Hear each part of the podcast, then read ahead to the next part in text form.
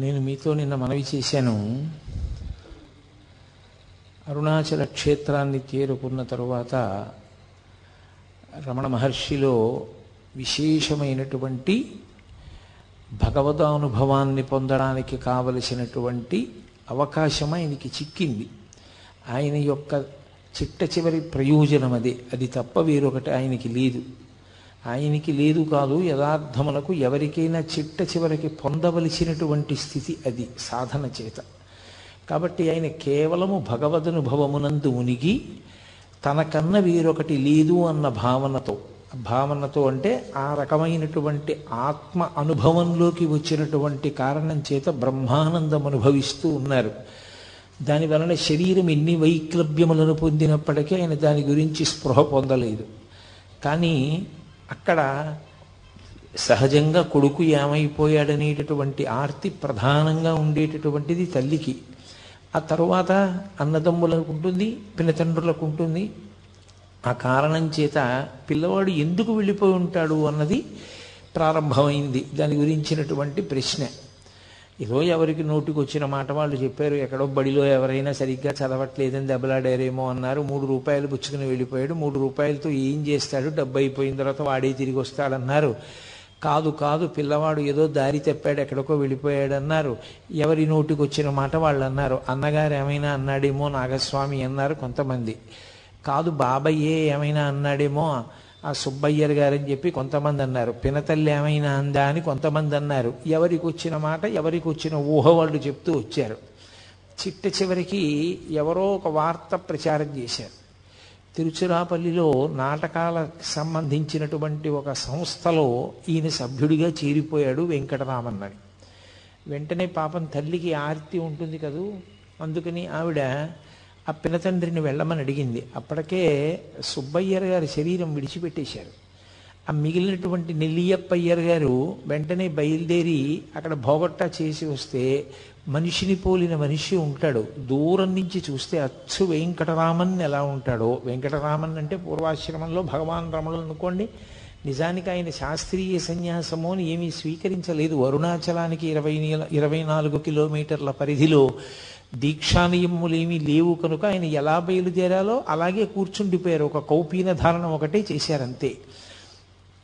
కాబట్టి వెళ్ళి చూస్తే దూరం నుంచి చూసినప్పుడు వెంకటరామన్ ఎలా ఉంటాడో అలాగే ఉన్నాడు. అందులో ఒక నటుడు, అయ్యో వీడు మన పిల్లవాడు కాదని తిరిగి వచ్చారు. కాలం గడిచిపోతోంది, కాలం నిలబడుతుందా, ఎవరి కోసం నిలబడుతుంది? కాలో హి బలవాన్ కర్త సతతం సతతం సుఖదుఃఖయోహో నరాణం పరతంత్రాణం పుణ్యపాపానుయోగత అంటాడు వ్యాసుడు. కాలం నడిచి వెళ్ళిపోతూ ఉంటుంది. ఆ నడిచి వెళ్ళిపోతున్నప్పుడు అలగమ్మ గారు మెల్లిగా మనసు దిటవు చేసుకుంది. ఏ కారణం చేత? పరమేశ్వరుడు ఒక చోట దుఃఖాన్ని ఇస్తే ఒక చోట సుఖాన్ని ఇస్తాడు. ద్వంద్వములకు వశులమైపోయినటువంటి మనందరికీ ఎక్కడో ఒక చోట మనసుకి ప్రీతి కలిగిన చోట సేద తీరుతాం, మనసుకు బాధ కలిగిన చోట డసిపోతూ ఉంటాం. ఒక కొడుకు వెళ్ళిపోయాడే అని ఆవిడ బాధపడ్డారు. ఉన్న నాగస్వామికి ఓ ఉద్యోగం వచ్చింది సబ్ రిజిస్ట్రార్ ఆఫీస్లో. కోడలు కాపరానికి వచ్చింది. ఏదో కొడుకు కోడలు కాపరం చూసుకుని ఆవిడ సంతోషపడిపోతున్నారు. అలగమ్మ గారి వైపు నుంచి చూస్తే ఒకలా ఉంటుంది విషయం, భగవాన్ రమణుల వైపు నుంచి చూస్తే ఒకేలా ఉంటుంది. ఒకలా కాదు, ఒకేలా, ఇంకొక మార్పు ఉండదు. ఆయన ఎప్పుడూ ఆత్మయందు రమిస్తూ ఉంటారు. కాబట్టి ఒక రోజున వీళ్ళందరూ కూర్చుని ఉండగా ఎవరో పరిగెత్తుకొచ్చాడు. వచ్చి తిరువన్నామలైలో ఒక మామిడి తోపులో ఒక పిల్లవాడు చాలా గొప్ప స్థితిని పొందేట. అతను ఇప్పుడు విశేష ప్రచారాన్ని పొందాడు, ఆత్మానుభవమునందు మునిగి ఉన్నట్ట. మీరెవరు అని అడిగితే నోట మాట లేకుండా కాగితం మీద వ్రాసేట తిరుచులి వెంకటరామన్ అని. కాబట్టి మన పిల్లవాడే, మనం వెళ్ళి చూస్తే బాగుంటుందన్నారు. ముందు అందరికన్నా ఆర్తి ఎవరికి? అలగమ్మ గారికే. అందుకని వెళ్ళమని తొందర చేసింది ఆవిడ నాగస్వామిని. ఆయన అన్నాడు, అమ్మ నాకు సెలవు లేదు, కొత్త ఉద్యోగం కదా, వెళతాను తీరుబడి మీద అంటే ఊరుకుంటుందా? ఆవిడ ఆర్తి ఆవిడిది. పాపం మరిది నెల్లియప్ప అయ్యర్ బయలుదేరాడు. ఆయనతో పాటుగా నారాయణస్వామి అయ్యరని వేరొక ఆయన కూడా బయలుదేరారు. ఇద్దరూ తిన్నగా మామిడి తోపు దగ్గరికి వెళ్ళారు తిరువన్నామలై దగ్గరలో. తీరా అక్కడికి వెళ్ళిన తర్వాత ఆ బాలస్వామి చేసుకునేటటువంటి సాధనకి ఆ ఆనందానికి అందరూ వెళ్ళి చూస్తుంటే అడ్డొస్తున్నారని లోపలికి ఎవరిని పంపించడం మానేసి అక్కడ ఒక ఆయన అడ్డంగా ఉండడం మొదలుపెట్టాడు. ఆయన పేరు కూడా వెంకటరామన్ ఆయనార్. ఆయన వెంకటరామన్ ఈయన పేరైతే అడ్డుపడినటువంటి వ్యక్తి వెంకటరామన్ ఆయనార్. ఆయన ఎవరిని వెళ్ళనిచ్చేవాడు కాదు. వీళ్ళు మొరపెట్టుకున్నారు, అయ్యో మేము వాళ్ళ కుటుంబ సభ్యులం ఒక్కసారి చూస్తామని. నేను పంపనుగాక పంపను, ఆయన ఏకాంతానికి భంగం కలుగుతోందన్నాడు. ఆఖరికి పోనీ కాగితం చూపించండి రమ్మంటే వస్తామని ఆ నెల్లియప్ప అయ్యర్ ఆ మానామధురై అనేటటువంటి ఊరు పేరు పైన ఉన్నటువంటి ఓ కాగితం తీసుకుని మానామధురై ప్లీడర్ నెల్లియప్ప అయ్యర్ అని ఆ సబ్ రిజిస్ట్రార్ ఆఫీస్లో పనిచేస్తున్నటువంటి ఒక ఉద్యోగి నాగస్వామి మిమ్మల్ని చూడ వచ్చారు అని పంపించారు. అవి చూసి గుర్తుపట్టారు భగవాన్. ఓ వచ్చినటువంటి వాళ్ళు మా అన్నయ్య మా పినతండ్రి వచ్చారని లోపలికి రమ్మనమని సౌజ్ఞ చేశారు. ఆయన ఏం మాట్లాడేవారు కాదు, ఒక సౌజ్ఞ చేశారు. ఎందుకు అలా మాట్లాడకుండా ఉండడం అంటే నిజానికి యథార్థ స్థితి అంటుండేవారు మహర్షి తరచుగా. యథార్థ స్థితిలో ఆనందమునకంతటికీ కారణము మౌనమే. అసలు ఎక్కడ మౌనం ఉంటుందో అక్కడే ఆత్మ యొక్క అనుభవం ఉంటుంది. వాక్కు ప్రారంభమైంది అంటే గుర్తు ఏమిటి? ఏదో ఆలోచన కదిలింది అని గుర్తు. ఆలోచన కదిలితే వాక్కు వస్తుంది. వాక్కు వచ్చింది అంటే తను మౌనం విడిచిపెట్టి కదిలిపోయాడు. తన వాక్కు వల్ల మిగిలిన వాళ్ళు కూడా కదులుతారు. అందుకే ఆయన ఎప్పుడూ మౌనంలోనే ఉండేవారు, మాట్లాడేవారు కాదు. అందుకే ఆయనకి మౌనస్వామి అని ఒక పేరు ఉండేది. ఆయన ఒక కాగితం మీద ఆ వచ్చినటువంటి ఉత్తరాన్ని చూసి సరే ప్రవేశపెట్టండి అని సౌజ్ఞ చేశారు. లోపలికి వచ్చి చాలా తీరిపారి చూస్తే తప్ప గుర్తుపట్టలేకపోయారు. ఎప్పుడు స్నానం చేసిన శరీరం, ఒళ్ళంతా బూది కప్పేసింది, పెద్ద పెద్ద గోళ్ళు, జటలు కట్టేసినటువంటి జుత్తు, ఒక్క కౌపీనం. ఆ కౌపీనం కూడా ఆయనకి చాలా కాలం లేదు. ఒక ఆవిడ అన్నం పెట్టేది, ఆవిడ వేడుకుంది, బాగుండదు కదా సమాజం అనొకటి ఉంది కదా, మీ మటుకు మీకు దేహభ్రాంతి లేదు కానీ చూసే వాళ్ళకి దేహభ్రాంతి ఉంది, అందుకని మా కోసం కనీసం ఓ గోచి పెట్టుకోండి అని అడిగింది. అందుకని ఆయన ఒక గోచి పెట్టుకునేవారు, అంతే, ఇంకేమీ ఉండేది కాదు శరీరం మీద. విశ్వనాథ సత్యనారాయణ గారు ఆశ్చర్యపోయారు కూడా ఆయన గురించి రాస్తూ, ఎవరైనా చెవులకి బట్ట చుట్టుకుంటే చలి తగ్గుతుంది, కంఠానికి బట్ట చుట్టుకుంటే భగవాన్ రమణలకు చలిలా తగ్గింది అని రాశారు. ఆయన ఆయన ఎక్కువ కంఠానికి గుడ్డ కట్టుకునేవారు, చెవులకు కట్టుకునేవారు కాదు. కాబట్టి వీళ్ళు ఆయన్ని తేరిపారి చూసి గుర్తుపట్టారు. కానీ ఆ రోజుల్లో అనుబంధాల వరకు మాట్లాడినప్పుడు మాత్రం నిజంగా కొన్ని విషయాలు శ్లాఘించవలసినవి ఉంటాయి. సూర్యుడి ముందు దివిటి దివిటి అని అనుకోండి, ఆత్మానుభవంలో ఉండేటటువంటి రమణులకు ఇంక రెండవ వస్తువు అన్నది లేదు, దేని మీద మమకారం లేదు, ఆత్మయందే ఆయన రమిస్తూ ఉండేవారు. కానీ ఒక పినతండ్రికి అంత ప్రేమ ఉండడం గొప్ప విషయం. పాపం నెల్లియప్పయ్యరు శత విధాల వేడుకున్నాడు మూడు రోజులుండి. పోనీ నువ్వు ధ్యానం చేసుకుంటానంటే, నువ్వు మాట్లాడనంటే, నిన్ను గృహస్థాశ్రమ స్వీకారం చెయ్యమని మేము అడగం. మా ఊళ్ళోనే ఒక సిద్ధుని సమాధి ఉంది, ఆ సమాధి దగ్గర నీకు ఒక పందిరి కట్టిస్తాను, అందులో కూర్చో, అందులో చేసుకో, ఇంటి నుంచి భోజనం పంపిస్తాం. కానీ కళ్ళ ముందు పిల్లవాడు ఇలా ఎక్కడో ఇలా మట్టి కొట్టుకుపోయి ఉంటే మాకు చాలా బాధగా ఉంది, నువ్వు వచ్చేయవలసింది అని మూడు రోజుల పాటు అన్న తమ్ముడు అన్న అన్నగారు పినతండ్రి గారు కలిసి విపరీతంగా ఏడుస్తూ ప్రాధేయపడ్డారు. అన్నీ వినేవారు. నిర్లిప్తుడు, ఆయన ఏ విధమైనటువంటి కదలిక ఉండేది కాదు, ముఖంలో కనీసం చిన్న మార్పు కూడా ఉండేది కాదు. అది కారణం ఏమిటి అంటే ఇంకా ఆ మనసుకి సంగములు లేవు. వీడు మావాడు, వీడు పైవాడు, అసలు ఆ అనుబంధములు లేవు. ఆయనకున్న అనుబంధం అంతా ఒక్కటే, పరమేశ్వరుడు, ఆత్మ. ఆ ఆత్మయే ఈశ్వరుడు, దాని యందు రమిస్తూ ఉండేవారు. అంత పూర్ణ వైరాగ్యము జ్ఞానము పక్క పక్కనే ప్రవహిస్తాయి. అది నోటి మాటలతో చెప్పినంత తేలిక విషయం కాదు. అది అనుభవించిన వాడికి, అంత వేదాంత స్థాయిని పొందినటువంటి మహాపురుషులకు ఒక్కరికే అర్థమవుతుంది. రామకృష్ణ పరమహంస చెప్తుండేవారు, ఒక ఆయనకి ఒక్కడే కొడుకు, హఠాత్తుగా కొడుకు చచ్చిపోయాడు. చచ్చిపోతే తల్లి ఏడుస్తోంది. ఈయన వేదాంతి, ఈయన ఏమి ఏడవట్లేదు. ఆవిడ వచ్చింది, కొడుకు చచ్చిపోయాడని ఏడవట్లేదు, నీ కంట ఒక్క నీటి చుక్క రాదేమయ్యా, నువ్వు ఏడవమే అంది.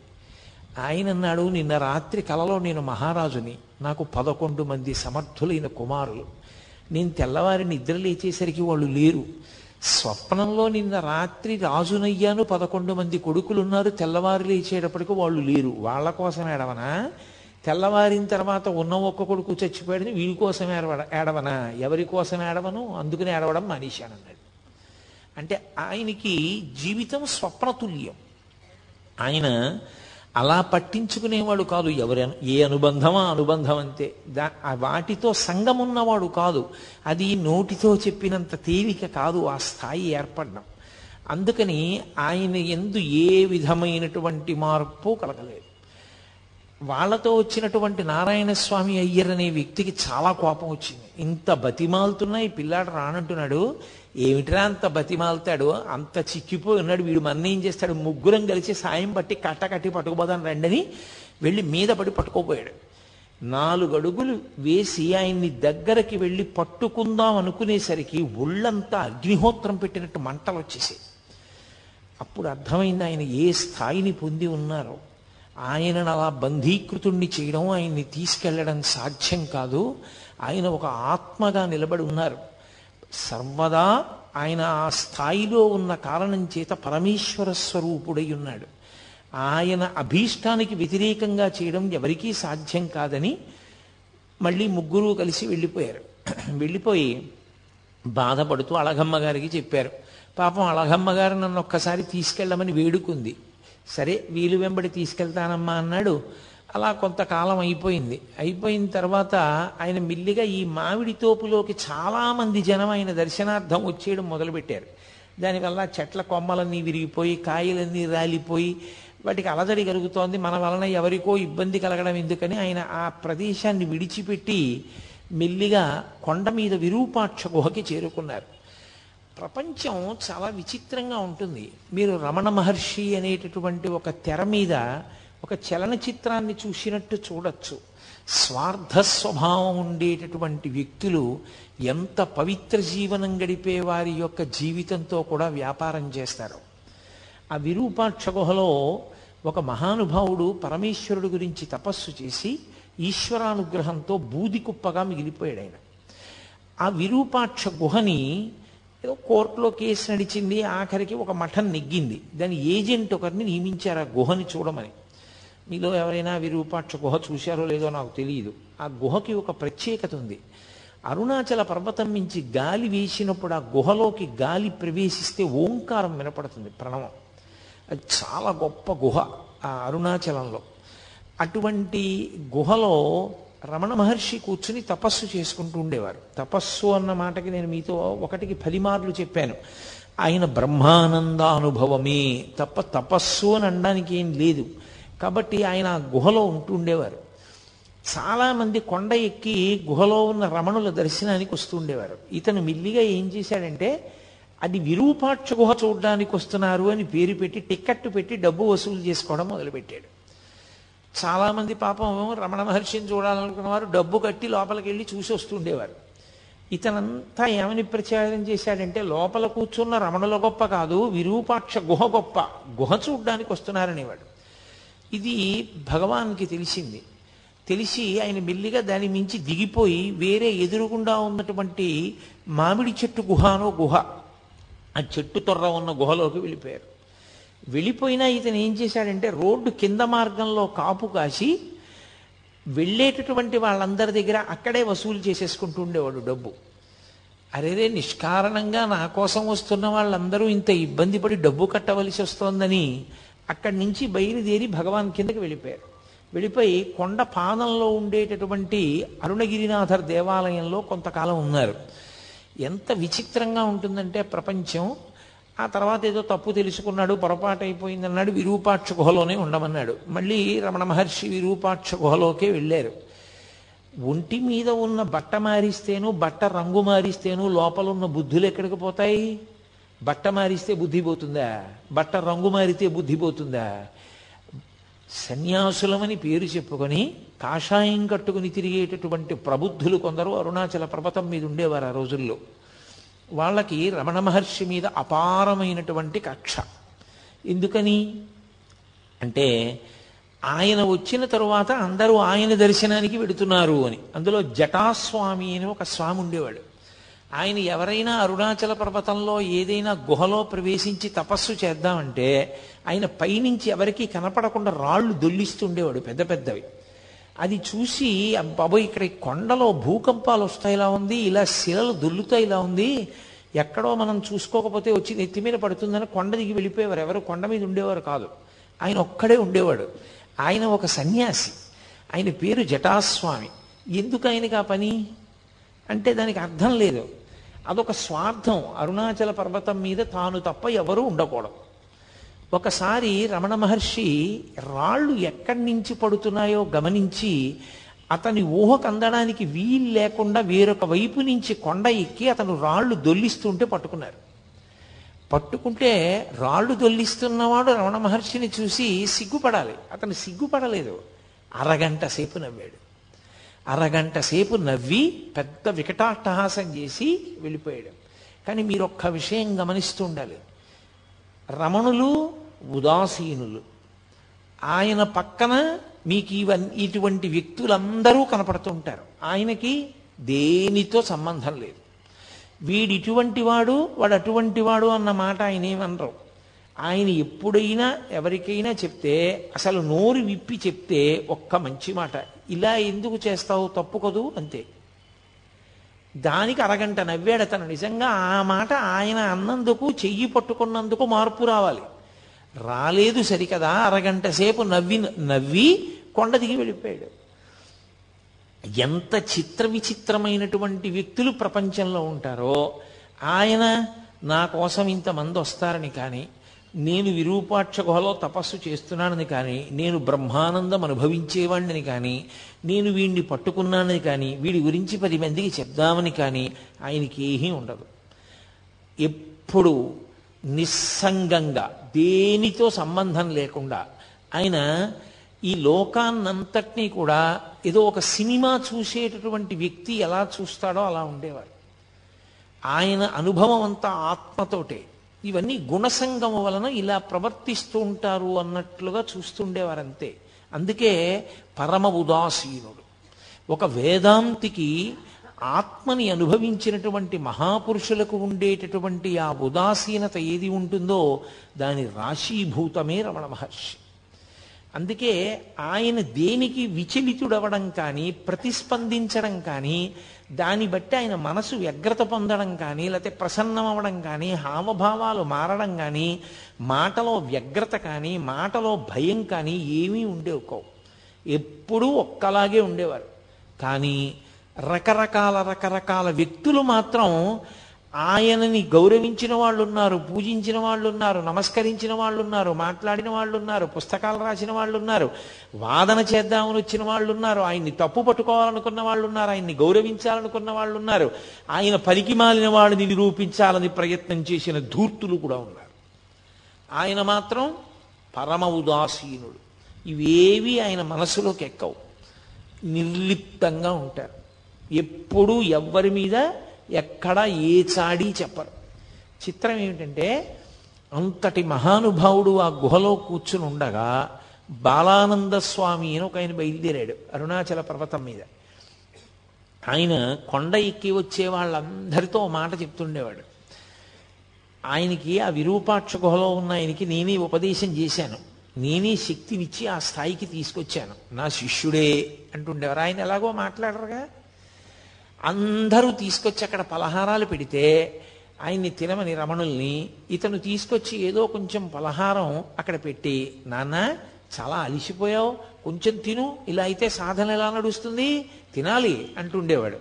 అందరూ వెళ్ళిపోయిన తర్వాత వీలైతే ఇవన్నీ మూట కట్టేసుకుని, నీ సొమ్ము ఏం పోయింది, నువ్వు ఎలాగో మాట్లాడవు కదా, నీకు గురువునని చెప్పుకుంటున్నాను, నాకు తోచింది సంపాదించుకుంటున్నాను, నువ్వు అలా కూర్చో మాట్లాడకు, ఏమీ అనద్దు, ఆయన మీ గురువా అన్నా మాట్లాడద్దు, నువ్వు ఆయన శిష్యుడువా అన్నా మాట్లాడద్దు, అలా ఉంటుండు, నేను డబ్బు సంపాదించుకుంటాను అని. అతను ఎవరు, ఎందుకు అతనికి డబ్బు సంపాదన, లోకంలో ఎంత చిత్ర విచిత్రమైనటువంటి మనస్తత్వాలున్న వాళ్ళందరూ ఆ కొండ మీదకి చేరారో చూడండి. వీళ్ళందరూ అన్నీ విడిచిపెట్టిన వాళ్ళలా కనపడ్డవాళ్లే, కానీ అసలు నిజంగా అన్నీ విడిచిపెట్టినటువంటి నిస్సంగి, అన్నీ విడిచిపెట్టిన వారు, మనసులో దేనితో సంగము లేనివారు, నువ్వు ఇలా ఎందుకు ప్రవర్తిస్తావు అని తన దగ్గరికి వచ్చిన వాళ్ళతో ఈయన నాకు గురువు కాడు, ఈయన అలా మాట్లాడుతున్నాడు తప్పు, అన్నీ ఉత్తిది అని చెప్పడం కానీ ఏమీ లేదు. పోనీ ఆయన చెప్పినప్పుడు ముఖంలో మార్పు ఉండదు, ఆయన వచ్చి అలా నటిస్తున్నప్పుడు అలా చూస్తూ ఉంటారంతే, ఏమీ మార్పు ఉండదు. అది ఎలా ఉంటుందంటే అది ఒక రకమైనటువంటి మనోభావన, అదొక గుణసంగం చేత ఏర్పడిన స్థితి. ఆయన మనం సినిమా చూసినట్టు చూస్తారు. అంటే మీకు ఇది అలా ఎలా ఉంటుందంటే అని అనుమానం రావచ్చు. నేను ఒకే ఒక్క ఉదాహరణ చెప్పగలనంతే. మనం సినిమాకి వెళ్ళామనుకోండి, యాభై రూపాయలు పెట్టి టికెట్ కొనుక్కుని, మన కళ్ళెదురుగుండానే కథానాయకుడు కథానాయకుడిని ప్రతినాయకుడు వచ్చి కత్తి పెట్టి పొడిచేస్తాడు గుండెల్లో. ఓహో నెత్తురు ధార కింద కారిపోతూ ఉంటుంది, కింద పడి తన్నుకుంటూ ఉంటాడు. వచ్చిన వాళ్ళందరూ కర్రలతో కొట్టేసి ఆయన స్పృహ తప్పి పడిపోయి దెబ్బలు తగిలి నెత్తురు ఓడిపోతుంటే వాళ్ళు వెళ్ళిపోతారు. ఆయన చచ్చిపోయినట్టే పడుంటాడు, గుండెలు నలిపేసినట్టు ఉంటుంది. ఎంత బాధగా ఉంటుందో, ఏమిటో అంత క్రూరంగా అలా కొట్టేశారు, అలా పొడిచేశారు కత్తులతో. అంత కత్తులతో పొడిచేసి, అంత కర్రలతో కొట్టేసి, మన ఎదురుగుండానే అంత అన్యాయం జరుగుతుంటే సినిమా హాలు మొత్తం మీద ఏ ఒక్కడైనా లేచి వెళ్ళి పోలీస్ స్టేషన్లో కంప్లైంట్ ఇస్తాడా? అయ్యా అంత అన్యాయంగా పొడిచేశారండి, నేనే సాక్ష్యం, చూశాను కళ్ళతో, నేను గుర్తుపట్టగలను వాళ్ళు ఎవరో, పొడిచేశారు వాళ్ళు అని చెప్తాడా? చెప్పడు. ఎందుకు చెప్పడు? అదంతా నటనరా, అది సత్యం కాదు. వాళ్ళందరూ స్నేహితులే, అది నటన. అంత బాగా వాళ్ళు నటించారని మనకి తెలుసు కాబట్టి భావోద్రేకానికి లోనైనా, మనం దాని వలన భయాన్ని పొందినా మనం పోలీస్ స్టేషన్లో ఏం వెళ్ళి కంప్లైంట్ చెయ్యం. రమణులు ఒక జ్ఞానిగా అయిన స్థితి అలాగే ఉంటుంది. ఇదంతా గుణసంగము వలన ఇలా ప్రవర్తిస్తూ ఉంటారు. గుణాతీతుడైన వాడికి గుణముల చేత సంగమును పొంది అజ్ఞానమునందు కొట్టుమిట్టాడుతున్న వాళ్ళ యొక్క స్థితిని చూసి జాలిపడమే తప్ప, ఆయన వాళ్లతో పాటు ఆయన కూడా సంగము చెంది దానికి ప్రతిస్పందించడం ఉండదు. ఆయన తన స్థాయిలో తాను అలా గమనిస్తూ ఉంటారంతే. అందుకని నిశ్శబ్దంగా చూస్తూ ఉండేవారు. అది ఒక జ్ఞానికి ఉండవలసినటువంటి లక్షణం. అంతటి ఉదాసీనత ఏర్పడాలి. అదే అంటాడు భగవద్గీతలో గీతాచార్యుడు అంటాడు, నాకు అంత ప్రియమైన వాడెవరో తెలుసా, తుల్య నిందా స్తుతిర్మౌని సంతుష్టో ఎనకేన చిత్ అనికేతః స్థిరమతి భక్తిమాన్మే ప్రియోనరహ అంటాడు. భక్తి అంటే ఇన్ని తులసి దళాలు, ఇన్ని మారేడు దళాలు తెట్టి పూజ చేసినవాడు అని చెప్పి చెప్పలేదు గీతాచార్యుడు. తుల్య నిందా స్తుతిర్మౌని, మౌనముగా ఉండి లోపల ఏ వికారము లేకుండా పొగిడినప్పుడు తెగిడినప్పుడు ఒక్కలా ఉండగలిగినవాడు. ఈ బాలానంద స్వామి విరూపాక్ష గుహలో చేరి నానా అల్లరి మొదలుపెట్టాడు. వచ్చిన వాళ్ళందరినీ దబాయించడం, ఆయన మాట్లాడరు కదా అని తనకి లొంగిపోయినవాడు, తనకి వశుడైపోయినవాడు, తనంటే భయపడిపోతున్నాడని ఆయన అనుకున్నాడు తప్ప ఆయన దే ఏ విధమైన ప్రతిస్పందన ఆయన యందు లేదు. ఆయన కేవలము మౌనంలో తనలో తాను రమిస్తూ ఉన్నటువంటి వ్యక్తి అన్న ఆయన స్థాయిని అర్థం చేసుకోలేకపోయాడు. అర్థం చేసుకోలేక ఎంత దుర్మార్గమైన స్థితికి వెళ్ళిపోయాడంటే, మహాత్ముల జీవితాలు పువ్వులు పరిచినటువంటి పక్కలు కావు, ఎన్ని కష్టాలు పడ్డారో. రమణులు అరుణాచలంలో తపస్సు చేసుకుంటుంటే ఆయన వెనక్కి వచ్చి ఒక వ్యక్తి మలమూత్ర విసర్జన చేసి వెళ్ళిపోయాడు, ఏం చేస్తాడో చూద్దామని. అతను విసర్జించిన మూత్రం ఆయన పిరుదుల కింద నుంచి కారిపోయింది. అయినా ఆయన ఎప్పుడూ ఎవరిని ఏమీ అనలేదు. అదొక అజ్ఞాన స్థితి అంతే. అమ్మ బిడ్డల వంక ఎలా చూస్తుందో వాడి తెలియని పని చేస్తే ఆయన అంతే అలాగే చూసేవారు. ఆయనలోంచి కోపం కానీ ప్రతీకార భావన కానీ పిల్లుబికేవి కావు.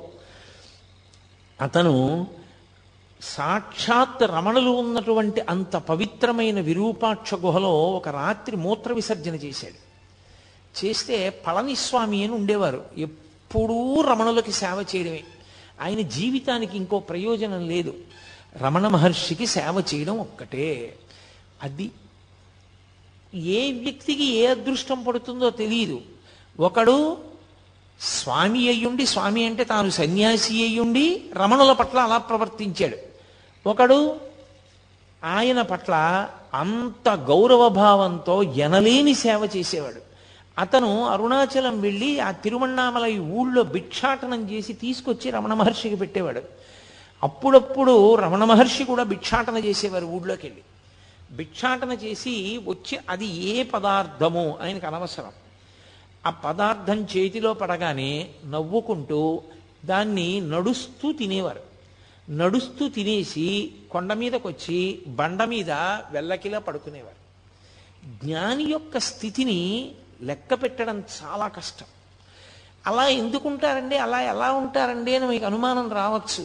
నేను ఒక్క విషయం, కొన్ని కొన్నింటి ఉపమానాలు కొన్ని కొన్నే చెప్పగలం. ఆ స్థాయిని యథార్థంగా చిత్రీకరించి చూపించడం చాలా కష్టం, ఎవరికీ సాధ్యం కాదు. ఎందుకంటే అది వాక్కులకు అందేటటువంటి విషయం కాదు. ప్రధానంగా ఆత్మ వాక్కుకు అందదు. ఆత్మస్థితి ఎందున్న యోగి కూడా వాక్కుకు అందడు. కానీ దాన్ని ఒక ఉదాహరణ చేత కొంత చెప్పే ప్రయత్నం చేయడం మాత్రమే చేయవలసి ఉంటుంది. మీరు చూడండి, ఆయన నిలబడి నడుస్తూ కొద్దిగా అన్నం తినేసి వెళ్ళిపోయేవారు. కొందరు నింద చేసేవారు, కొందరు పని చేసుకోకూడదా ఏదైనా అనేవారు, కొందరు మహానుభావుడని అన్నం పెట్టేవారు. అన్నిటికీ ఒకటే చిరునవ్వు. ఆయనలో ఏ ప్రతిస్పందన ఉండేది కాదు. అలాగే నడిచి వెళ్ళిపోతుండేవారు, అలాగే కాస్త అన్నం తినేసేవారు, అలాగే ఉండేవారు, అలాగే కొండ మీదకి వెళ్ళిపోయేవారు. అది ఎలా ఉంటుంది అంటే, మీరు ఒక పసిపిల్లవాడిని పట్టుకుని వెళ్ళి వాడిని తిట్టండి, వాడు నవ్వుతాడు.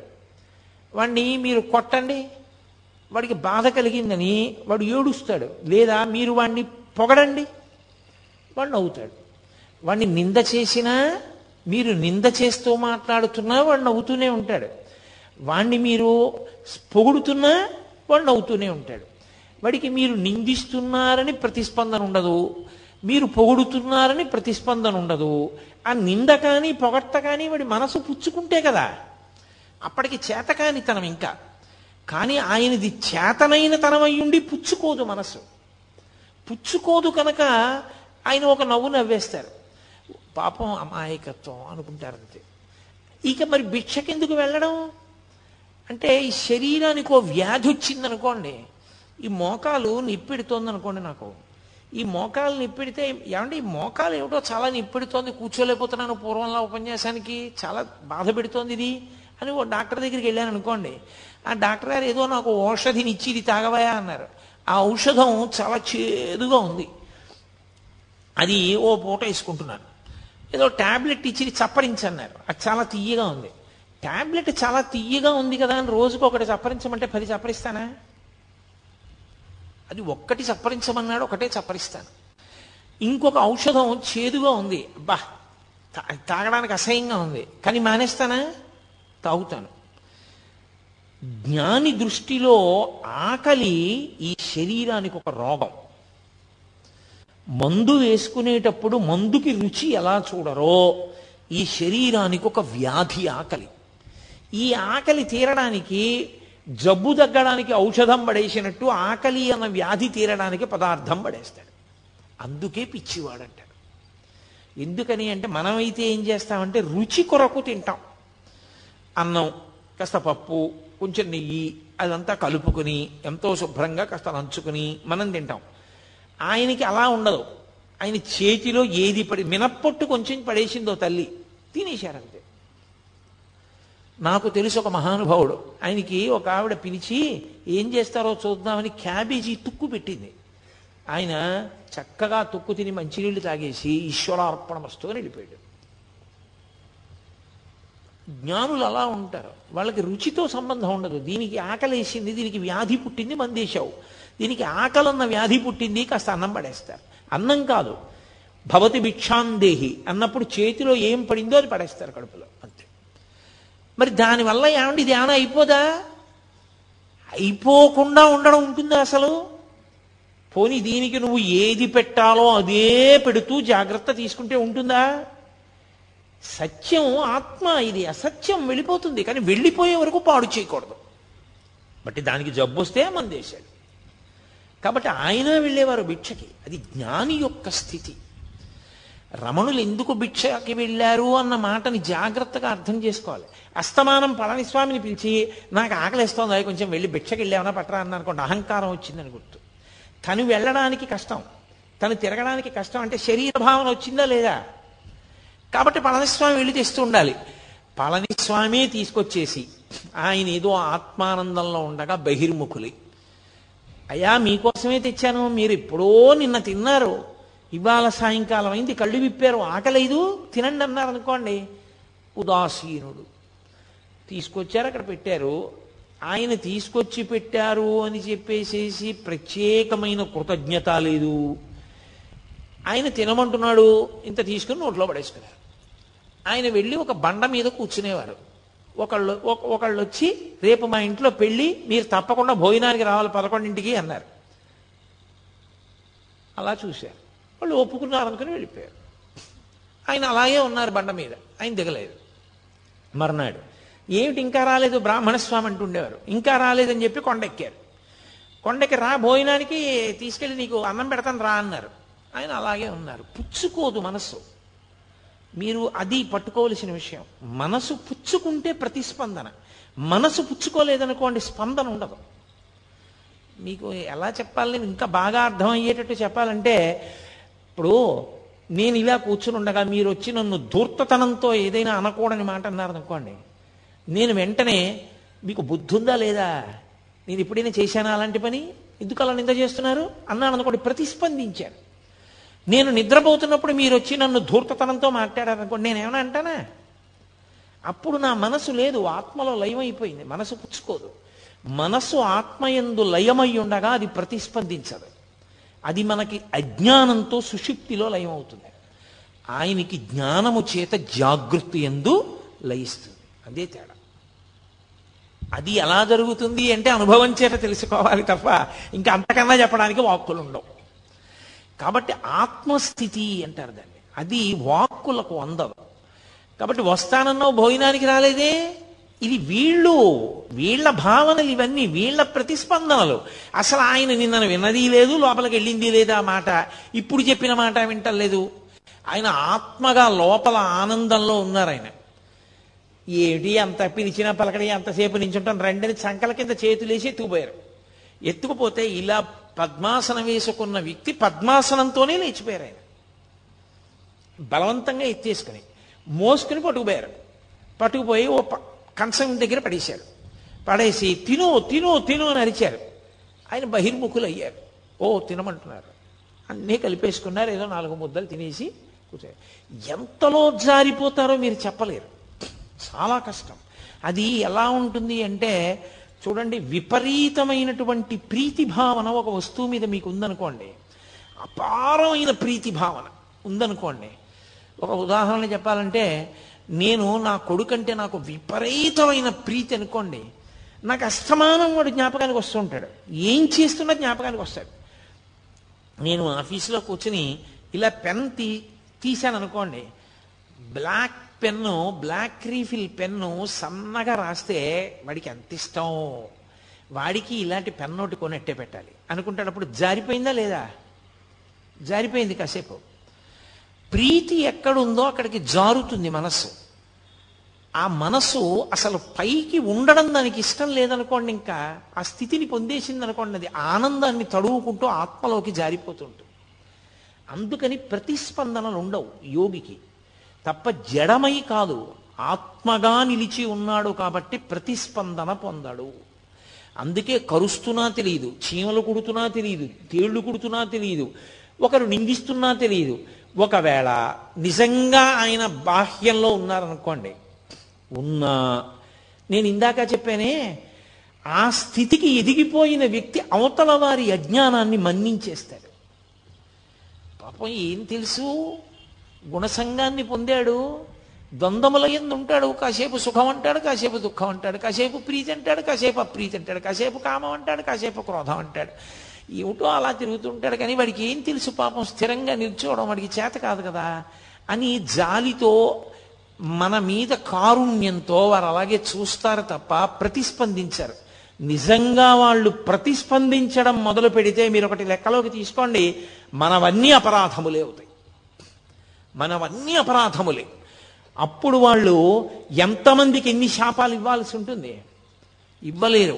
భగవంతుడు మన యొక్క దోషములను ఎలా మన్నిస్తాడో, బ్రహ్మవిద్ బ్రహ్మైవ భవతి అని బ్రహ్మమును తెలుసుకుని బ్రహ్మమైన వ్యక్తి కూడా దోషములను అలా మన్నించగలుగుతాడు.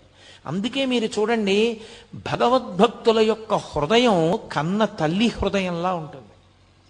వాళ్ళు సాధారణంగా ఎంత దోషం చేసిన వాడైనా క్షంతవ్యూహం అన్నాడు అనుకోండి, క్షమించేస్తారు. ఎంత తప్పు పని చేయనివ్వండి, దాన్ని మనసులో పెట్టుకోరు. దాని గురించి పది మాటలు మాట్లాడే లక్షణం ఉండదు. ఎవరో జ్ఞాపకం చేస్తే జ్ఞాపకానికి రావాలేమో కానీ, లేకపోతే దాని పెద్ద మనసులో స్థానం ఉండదు, విడిచిపెట్టేస్తారు. వాళ్ళు మారాలను ఒక కోరిక కోరిక వదిలిపెట్టేస్తారు తప్ప, ఇలా అన్నాడు అలా అన్నాడు, లేకపోతే ఇలా చేశాడు అలా చేశాడు, దాన్ని పీక్కుంటూ ఉండడం తవ్వుకుంటూ ఉండడం అలా ఉండదు. అది భక్తి పెరిగే కొద్దీ హృదయమునందు విశాలమైనటువంటి స్థితి ఏర్పడుతూ ఉంటుంది. అది ఒక జ్ఞానిగా నిలబడగలిగినప్పుడు భగవత్తత్వం ఎలా ప్రకాశిస్తుందో జ్ఞాని యొక్క తత్వం అలాగే ప్రకాశిస్తుంది. అందుకే బాలానంద స్వామి అన్ని ఆగడాలు చెయ్యగలిగాడు.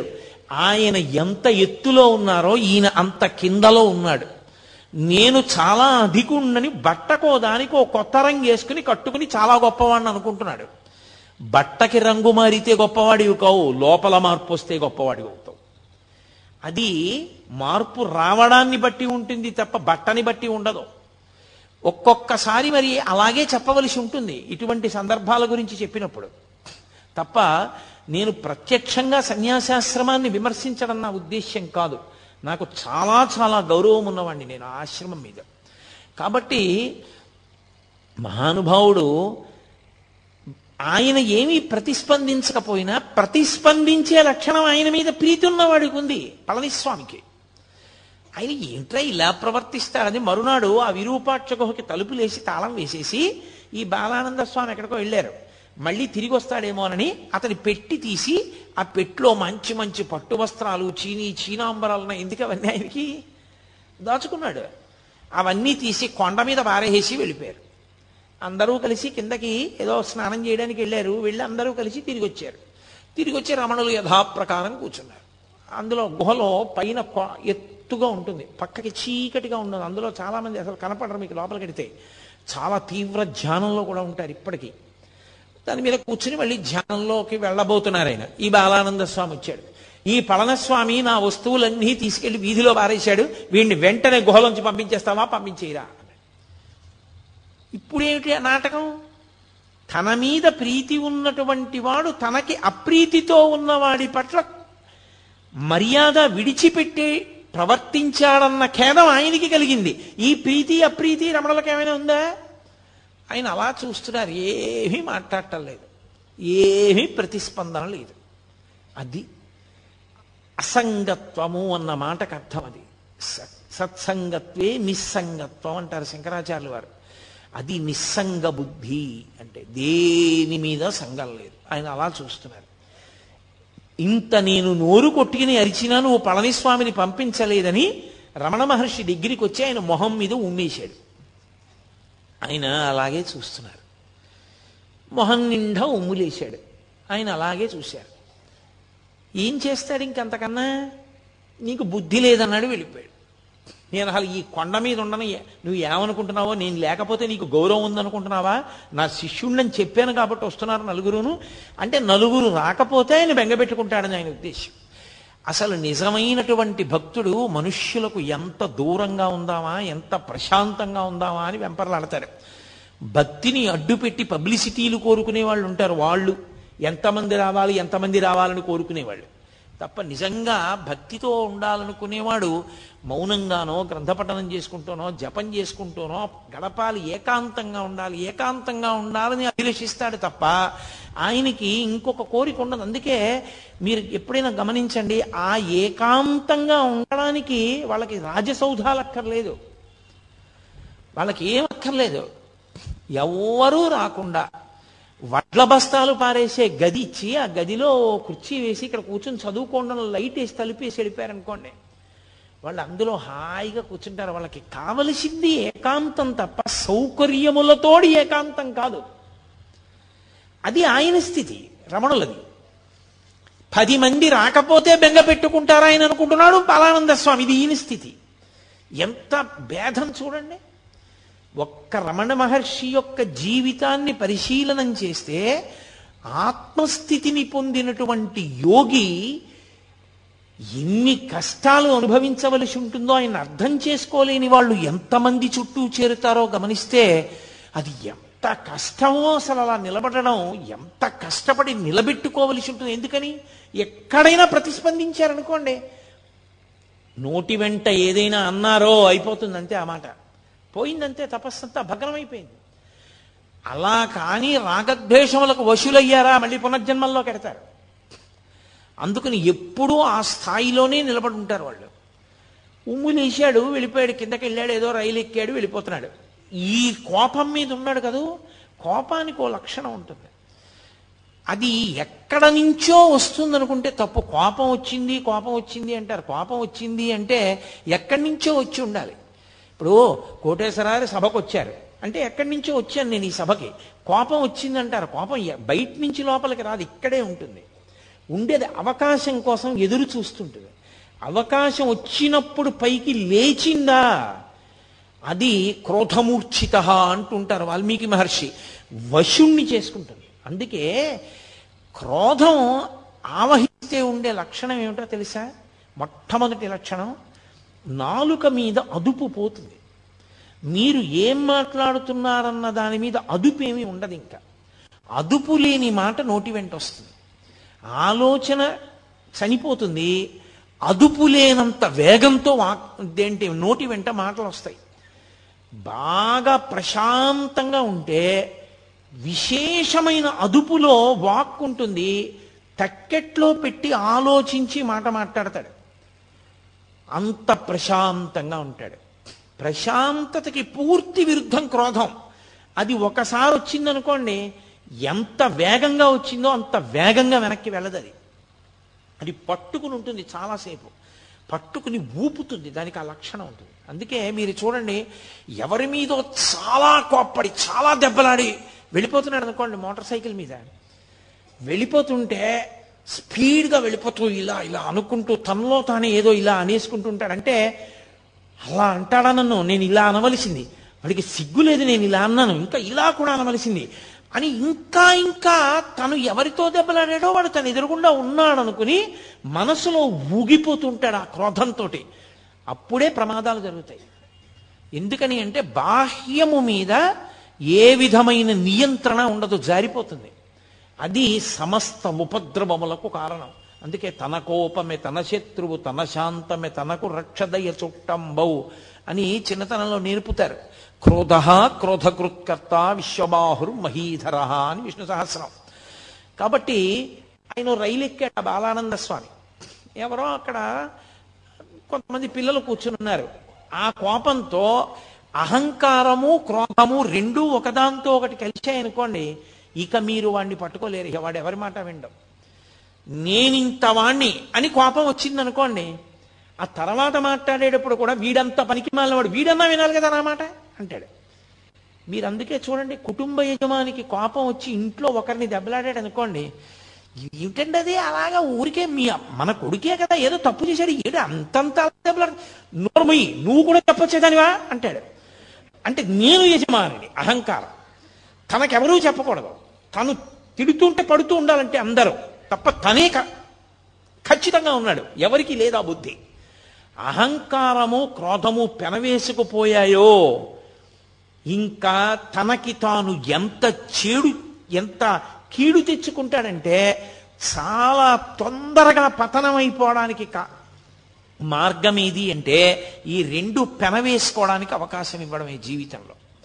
ఈ రెండు పెనవేసుకోవడానికి అవకాశం కానీ ఇచ్చేశాడా పడిపోతాడు. మీరు చూడండి, అందుకే సాధారణంగా కొంతమంది పేర్లైనా కనీసం చెప్పినప్పుడు మహానుభావుడండి అండం అలవాటైందనుకోండి జీవితంలో, ఆయన మహానుభావుడండి అని ఇలా వెంటనే అనడం వచ్చిందనుకోండి వాడు ఒబ్బిడవుతాడు జీవితంలో. అంటే ఆయన పేరు గుర్తొస్తే వీడికి అహంకారం వదిలేస్తూ ఉంటుంది. ఆయన ఎంత గొప్పవాడు అని మనసులో స్ఫురణకు వస్తుంది. వాడు పాడైపోతాడు అనుకున్నప్పుడు మీరు వెళ్ళి కనీసం ఆయన పేరు చెప్పచ్చు. ఏమిరా ఇన్ని చెప్తావు, పరమాచార్య ఇలాగే చెప్పారా, పరమాచార్య ఇలాగే ప్రవర్తించమన్నారా అన్నారనుకోండి, వాడు వెంటనే నాదస్వరం ఊతే పాము తగ్గిపోయినట్టు తగ్గిపోతాడు ఆ పేరు వినపడేటప్పటికి. అసలు అహంకారమే పెరిగిపోయింది అనుకోండి, పూర్తిగా దాన్ని పాలు పోసి పోషించేశారనుకోండి మీరు. అందుకే కొంతమంది వ్యక్తుల్ని చూడండి, ఎవరి పేరు చెప్పండి ఏకవచన ప్రయోగం వాడా అంటాడంతే. అంటే ఆయన ఉద్దేశ్యం ఏంటంటే తనకన్నా గొప్పవాడు ఎవరూ లేడు, ఎవరి గురించైనా తానే చెప్పగలడు, అందరిలోనూ దోషములే చూస్తాడు, ఎవరి ఎందు ఏ గొప్ప గుణాన్ని చూడలేడు. అది ప్రమాదకరమైన లక్షణం. మీరు ఏ ఆశ్రమంలో ఉన్నారన్న దాంతో సంబంధం ఉండదు, మీరు ఎంత సంస్కరించుకున్నారన్న దాంతో మీ గౌరవం, మీరు ఉన్న చోట శాంతి నిలబడి ఉంటాయి. అది లేనినాడు అటువంటి వ్యక్తిని మీరు ఎక్కడికి తీసుకెళ్ళి పెట్టండి, అశాంతే తప్ప శాంతి నిలబడదు. అది రమణ మహర్షిని అడ్డుపెట్టి పరిశీలనం చేసినప్పుడు రమణ తత్వం ఎంత శాంతికారకమో ఆయన పక్కన పెట్టి చూసినప్పుడు ఇవన్నీ అంత అశాంతికారకములు. ఆ పిల్లల్ని పట్టుకొని ధూర్తతనంగా మాట్లాడాడు. రైల్లో ఎక్కిన తర్వాత ఇతనెవరో వాళ్ళకేం తెలుసు, వాళ్ళెవరో ఇతనికేం తెలుసు, నేనింత గొప్పవాడిని నేను అనుకుంటున్నాను కానీ వాడికి ఎలా తెలుస్తుంది నేను గొప్పవాడినో కాదో, తెలియదు కదా. అలా అనుకోవడానికి అవకాశం ఎక్కడ ఉంటుంది? అలా అనుకోకూడదు. అలా అనుకుంటే అసలు నువ్వు జీవితంలో ఇవ్వడలేవు. ఇవాళ రాత్రి సన్మానం అయింది, నూట యాభై పూలదండలు వేశారు, రేపు పొద్దున నీ కర్మకాలి రిజర్వేషన్ లేకుండా ప్రయాణం చేయాల్సి వచ్చింది, నువ్వు జనరల్ కంపార్ట్మెంట్లో అవసరమైతే మరుగుదొడ్డి దగ్గర నిలబడాలంతే. నిన్ననే నాకు దండలేశారు, ఏమిటిది అందరూ నా మీద ఇలా పడిపోవడం, నాకు లేచి సీటు ఇవ్వద్దా అంటే అందరూ కలిపి నేను బా భోగిలోంచి కిందకి దోహేస్తారు. దీపం ఈ ఊళ్ళో నువ్వు నువ్వు ఎక్కక రైలని, ఇక అంత గొప్పవాడు అయితే కారు ఎక్కవా అంతేగాని ఏమి నువ్వు ఎక్కితే సీటు ఎందుకు ఇస్తాను నీకంటారు. నువ్వు నీకు నేనింతవాణ్ణి అనుకున్నప్పుడు నువ్వు ఇమడలేవు. నువ్వు ఎక్కడున్నావో తెలుసుకోవడం నీకు అలవాటైన నాడు మహామహులంతటి వారు అవకాశం, సందర్భం, సమయం కలిసి రానప్పుడు సమయానికి అనుగుణంగా అలా ప్రవర్తించారు. రామచంద్ర ప్రభు అంతటి వాడు పద్నాలుగేళ్ల అరణ్యవాసం చేశాడు. నేనెంతటి వాణ్ణి, అవసరం అలా వచ్చింది, పూర్వజన్మ కర్మక్షయం ఇలా అయిపోతుంది, కాబట్టి ఇప్పుడు ఈ కష్టం ఏమిటో, ఇది ఎలా ఉంటుందో, ఇంతమందితో కలిసి నిలబడి వెళ్ళడం ఇదో అనుభూతి, పరమేశ్వరానుగ్రహం. ఉత్తప్పుడు కుదురుతుందా? వస్తుంటే తప్పుకోండి తప్పుకోండి అంటారు, ఎంత సంతోషంగా ఉంది ఇవాళ అనుకుని నించున్నాడు అనుకోండి, ప్రశాంతంగా ఉంటాడు. నిన్ను పరిశీలించుకోవడంలో నీకు శాంతి, ఇతరులకు శాంతి. అది నీకు రాకపోగానే ప్రమాదం. కోపం రావడం తప్పు కాదు, కోపం రావాలి. దేనికి రావాలో తెలుసా? వ్యవస్థని చక్కదిద్దడానికి కోపాన్ని నటించాలి. ఒక్కొక్కసారి కోపం వచ్చేసి కాదు, కోపం నటించాలి. కోపం వచ్చేసింది అన్నట్టు ఉండాలి. ఒక్క రెండు నిమిషాలకి వస్తే కదా కోపం, వస్తే ఊపేస్తుంది. కోపం వదిలేసినట్టుగా నటించి చక్కగా మాట్లాడి వెళ్ళిపోవాలి. కోపము వ్యవస్థని దిద్దడానికి సాధనం అవ్వాలి తప్ప కోపమునకు తాను వశుడు కాకుండా ఉండాలంటే ఎంతో పరిశీలన ఉండాలి. అది మహానుభావులకు ఉంటుంది. వేషాలు కడితే ఎక్కడి నుంచి వస్తుంది? అందుకని ఆయన రైల్లోకి వెళ్ళాడు, ఆ పిల్లలతోటి దెబ్బలాట పెట్టుకున్నాడు. నా అంతటి వాణ్ణి చెప్తుంటే బుద్ధి లేదా, నీ చెప్పిన పని చెయ్యొద్దా అన్నాడు. ఆ పెట్టేదో తీయమన్నాడు, వాళ్ళు తీయలేదు. వాళ్ళకి కోపం వచ్చింది, వెంటనే అతను కాలి చెప్పు తీసి ఒళ్ళంతా ముద్దర్లు పడేటట్టు కొట్టాడు. అయిపోయిందా అహంకారం? ఇప్పుడు నేను బలానా అన్నాడు, రా ఎక్కువ అంటాడు. అయిపోయిందా నీ గౌరవం? ఒకవేళ నువ్వు ఎవరో తెలుసు అని వెళ్ళి నించున్నారు. వెళ్ళి నించుంటే రైల్వే స్టేషన్లో ఆ రోజున నేను రైలు ఎక్కినప్పుడు ఏమైందో నీకు తెలిసిందా అని అడిగాడు. ఎంత విచిత్రమైన ప్రశ్న చూడండి. అంటే తనకి అవమానం జరిగిందని ఆయనకి తెలిసిపోయిందేమో. ఏమైంది నాకు తెలీదు అని ఆయన అన్నారనుకోండి, ఏమీ తెలియనట్టే ఉంటాడు. తెలిసింది అన్నారనుకోండి, సంగతి తెలిసిపోయింది కదా. నీ ముఖం మీద ఉమ్మేసి వెళ్ళబట్టే చెప్పులు ఎట్టి కొట్టారు ఒళ్ళంతా. నేను బుద్ధి లేనివాణ్ణి అన్న విషయం నిరూపింపబడింది అక్కడ. నువ్వే గొప్పవాడు అని తెలిసిపోయిందని కదా దాని ఉద్దేశ్యం. ఆయన ఏమీ అనలేదు, అలాగే అన్నారు. అతనే అన్నాడు, నీ ముఖం మీద ఉమ్ము వేసి వెళ్ళాను కదా, ఒళ్ళంతా చెప్పులతో కొట్టారు, నీకు ఇంకా నా మీద ప్రతీకార భావన ఉందా? ఉమ్మేశానని ఎవరు లేరుగా నా చుట్టూ, నా మీద నువ్వు ఉమ్ములేయన్నాడు. చుట్టూ ఎవరూ లేరు కాబట్టి అది మీరు ఒక సందర్భంగా తీసుకోకండి. నేను మీతో మనవి చేసేది అదే.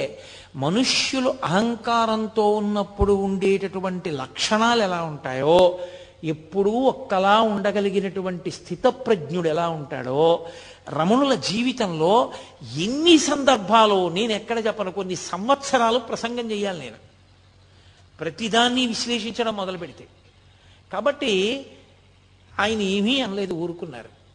ఊరుకుంటే అన్నాడు, మళ్ళీ అంతలో అహంకారం వచ్చింది. పూర్వస్థాయి తనకు ఉండాలి.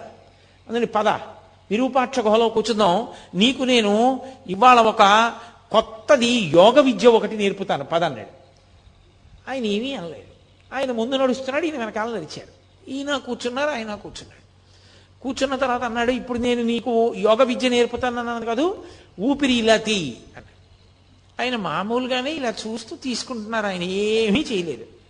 అదే చెప్పాను, అలా ఊపిరి బిగబట్టడం, ఊపిరి వదలడం చేయకూడదని. అంటే ఏమిటి, వినేవాళ్ళకి చూసేవాళ్ళకి మళ్ళీ తను వచ్చినా సరే భయపడిపోయి ఆయనే గొప్పవాడు నా గురువు అని రమణులు తనకి వశపడ్డారని తెలుసుకోవాలని. మళ్ళీ ఏదో అల్లరి చేస్తున్నాడు, ఇది ప్రశాంతంగా ఉండనివ్వట్లేదని పళనిస్వామి వాళ్ళు పది మంది వచ్చారు. వాళ్ళని చూసి అన్నాడు, బుద్ధి ఉందా లేదా, పెద్దవాళ్ళం ఏదో మాట్లాడుకుంటున్నాం ఇక్కడ, మీరెందుకు బయటికి పోండి అన్నాడు. ఎంత అహంకారం అండి అది! ఎన్ని వింటే పోతుంది, అది పరిశీలనం చేత పోతుంది, కానీ తనని తాను ఉద్ధరించుకోవాలనే ప్రయత్నం చేత పోతుంది తప్ప ఇంత వాణ్ణి అనుకోవడం మొదలు పెడితే దానికి అంతేమైనా ఉంటుందా? ఎవరినైనా అధిక్షేపించి మాట్లాడడమే అయిపోయింది. వెళ్ళిపోయాడు. వెళ్ళిపోయి మర్నాడు పొద్దున్న ఓ చుట్ట ఒకటి తీసి నోట్లో పెట్టుకుని, విప్పట్రా చుట్ట వెలిగించుకోవాలన్నాడు పళనిస్వామిని పిలిచి. ఆయన, స్వామి ఏమిటి, చుట్ట ఏమిటి, కాల్చుకోవడం ఏమిటి, అరుణాచలం కొండ మీద ఏమిటది? ఓ చండ్రకర్రకి నిప్పంటించి పట్టుకెళ్ళాడు. ఆయన ఇంత నిప్పట్టుకొచ్చాడు చుట్ట వెలిగించుకోవడానికి అన్నాడు. పెద్ద మీరు పెద్దవాళ్ళు కదా, పెద్దదే ఉండాలి ఏదైనా, అందుకని పెద్ద నిప్పట్టుకొచ్చానన్నాడు. ఇంకొకరిని పిలిచాడు, నేను మొహం కడుక్కోవాలి, కర్ర పుల్లపట్రా అన్నాడు. ఆయన ఓ చెట్టు కొమ్మ నరికి లాక్కొచ్చాడు. కొమ్మట్టుకొచ్చావు ఎందుకన్నాడు. పెద్దవాళ్ళు కదా మీరు, పెద్ద కొమ్మే ఉండాలి నువ్వు పళ్ళు తోముకోవడానికని కొమ్మ తెచ్చానన్నారు. అంటే మీరు ఒకటి గమనించాలి, ఇది వినడానికి చాలా సంతోషంగా ఉంది. మీరు చూడండి, ఇప్పుడు నేను ఇది చెప్తున్నప్పుడు వెంటనే మీరు సంతోషంగా ఓ చిన్న నవ్వు నవ్వుతారు. ఎందుకని అంటే, మంచి భలేవాడు, అడిగిన దానికి భలే చెప్పాడరా అని. అంటే మనకి మూడో వ్యక్తిగా స్పందించడం అలవాటు. ఆయన అలాంటి వాడిని ఓ నిర్ణయం, వాడికి భలే దెబ్బ కొట్టారా అని మనదో నిర్ణయం. కాబట్టి మనం ఓ చిన్న నవ్వు. ఏమీ లేకుండా ఉదాసీనంగా కూర్చున్నవాడు ఎవరైనా ఉన్నాడు అనుకోండి, వాడు శ్రోతలలో కొంత పరిణితికి వెళ్ళిపోయిన వాడిని గుర్తు. ఎందుకు వచ్చింది అది? రమణులు చూడు చక్కగా, ఎందుకు వచ్చిన అల్లర్లు ఈ అహంకారంతో. ఈయన అండము బాగుంది, వాళ్ళ అండము బాగుంది, ఇద్దరూ పాడవుతున్న వాళ్ళేగా. రమణుల చుట్టూ చేరి ఎవరు మాత్రం ఏం నేర్చుకుంటున్నారో ఆయన్ని చూసి అన్న భావన కలిగిందనుకోండి, అప్పుడు ప్రతిస్పందన ఉండదు అన్న భావనతో ఊరుకుంటారంటే పరిశీలనము జరిగిందని గుర్తు. అక్కడ ఒక్క సంఘటనలో అన్ని విషయాలు చూపిస్తారు.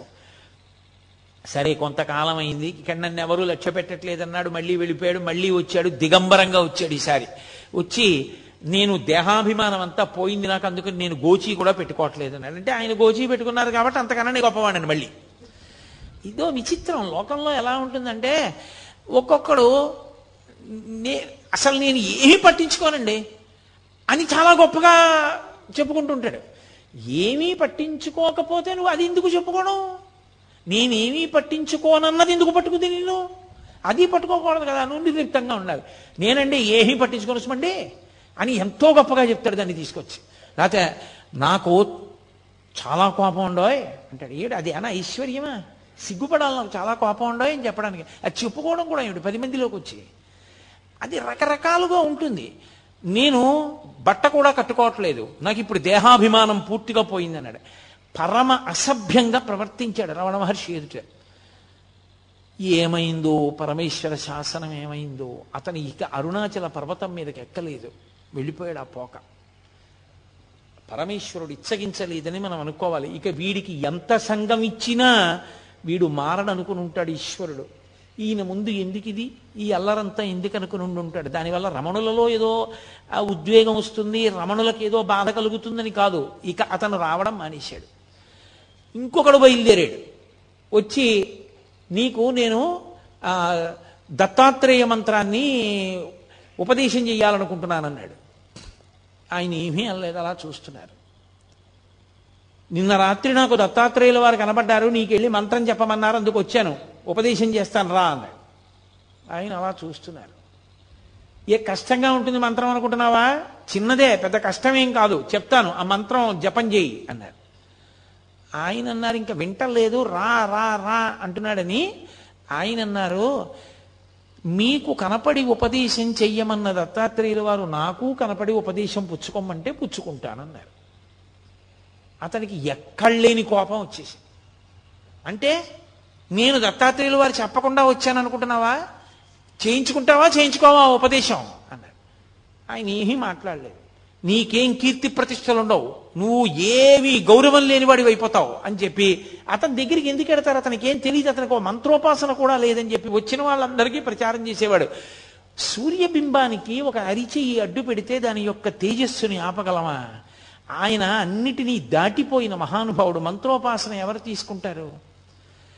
ఆయన స్థాయిని పొందడానికి మంత్రోపాసన ఒక సాధనం. ఆ స్థాయికి వెళ్ళిపోయిన వాడికి ఇక మంత్రోపాసన ఏమిటి? కడుపు నిండిన వాడికి అన్నం ఏమిటి? దాహం తీరిన వాడికి మంచినీళ్ళు ఏమిటి? నిద్ర లేచిన వాడికి మళ్ళీ నిద్ర ఏమిటి? అది అవగతం లేకుండా, దాని మీద అవగాహన లేకుండా, మేము గొప్పవాళ్ళం అనిపించుకోవాలని తాపత్రయంతో వచ్చి అక్కడికి చేరిన వాళ్ళు అన్నీ విడిచిపెట్టేశామన్న పేరుతో ఎంతమంది ఉన్నారో చూడండి. ఇంతమందిని తట్టుకున్నారు. ఒక వంద మంది తాగి వచ్చారు రోజు. వచ్చి మేము ఎక్కడో దక్షిణ దేశంలో ఉంటాం, అగస్త్య మహర్షి గుహలోకి వస్తుంటారు, అక్కడికి మిమ్మల్ని తీసుకురమ్మన్నారు, అందుకని చెప్పి నిన్ను తీసుకెళ్ళడానికి వచ్చాను, లే నిన్ను ఎత్తుకుపోతాం ఇక్కడి నుంచి అన్నారు. ఏమిటి? ఆయన ఏమీ ప్రతిస్పందన లేదు, అలా చూస్తున్నారు. పళనిస్వామి వాళ్ళు అందరూ చుట్టూ కూర్చుని ఉన్నారు. వాళ్ళందరూ ఒక్కసారి బుద్ధుందా లేదా అని తిరగబడేసరికి నూరుగురు కూడా పలాయనం చిత్తగించారు. ఎంతమందితో ఎన్ని ఇబ్బందులు! మన దృష్టికోణంలో అయితే ఇవన్నీ ఇబ్బందులు, భగవాన్ రమణుల దృష్టికోణం అయితే లోకం యొక్క పోకడ. ఆ స్థాయికి చేరకపోతే అలా ఉంటుంది. మీరు చూడండి, లోకంలో ఒకటి ఒక స్థితి ఉంటుంది. అమ్మ కడుపున పుట్టినటువంటి పిల్లే అమ్మ అన్నం తింటోంది అనుకోండి, అది కొత్తగా ఎవరో బంధువుల ఇంటికి వచ్చింది. అమ్మ దానికి కడుపు నిండా అన్నం పెట్టి కూర్చోబెట్టి టీవీ చూడవే అని ఏదో బొమ్మలు కనపడేటటువంటిది పెట్టి చూడమంది.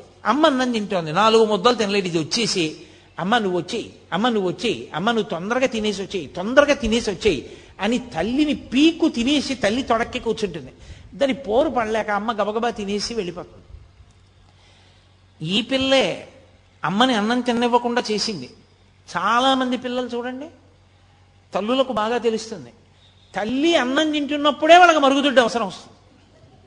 అమ్మ అన్నించుంటారు అంతే. ఆ తల్లి గౌవ చేయి కడుక్కుని పాపం వెళ్ళి వాళ్ళ అవసరం తీర్చి మళ్ళీ వస్తుంది. ఏం చేయిస్తుంది?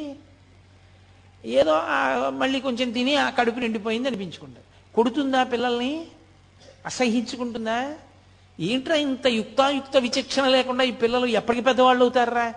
ఏంట్రా అన్నం కూడా తిన్నవారు దిక్కుమాల సంతానం సంతానం సంతానం అని ఏడిచానంటుందా?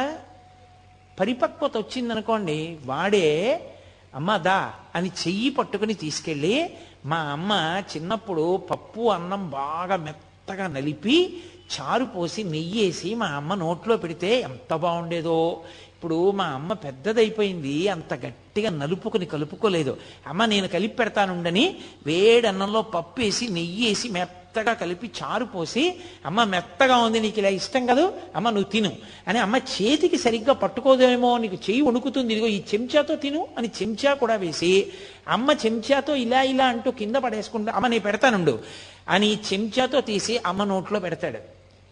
ఒకనాడు అమ్మ అన్నం తింటుంటే మరుగుదొడ్డికి అవసరం వస్తోందని అమ్మని అనకుండా తినకుండా చేసిన పిల్లాడే పరిపక్వత వస్తే కలుపుకోలేని అమ్మకి చారు బువ్వ కలిపి నోట్లో పెట్టాడు. ఇది తల్లికి తెలుసు, తల్లిది పరిణితి, తల్లిది ప్రేమ. ఆ ప్రేమ చేత క్షమిస్తుంది తప్ప.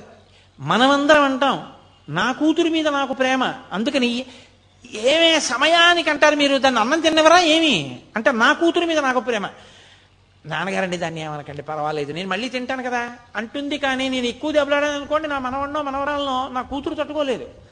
అంటే నాకు మనవలు ఉన్నారనుకుంటున్నారేమో, లోకం పోకడ చూసి నేను నా తాతగా నా స్థానాన్ని నేను ఊహ చేస్తుంటాను. నేను తొందరపడకూడదు సుమా, ఇలా ఉంటుంది తల్లి స్థానం అని. కాబట్టి తల్లి ప్రేమ ఉంది కాబట్టి కదా వాడు పరిపక్వత పొందాడు. తల్లికి ఆ ప్రేమ లేదనుకోండి, అన్నం తినే వేళటికే పిలుస్తావురా అని చెప్పి రోజూ కొట్టేసింది అనుకోండి వాడిని, వాడు ఏమైపోయి ఉండేవాడు? వాడు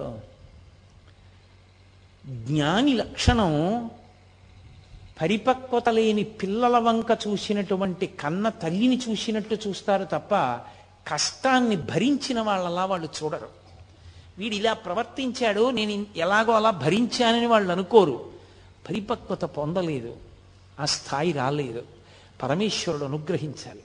ఇటువంటి వ్యగ్రతలకి ద్వంద్వములకు లోను కాకుండుగాక, ప్రశాంతముగా ఉండుగాక అని నేను ఇందాక చెప్పానే, సినిమా చూస్తూ మనం పోలీస్ స్టేషన్కి ఎలా వెళ్ళాము అలా చూస్తూ ఉంటారు వాళ్ళు.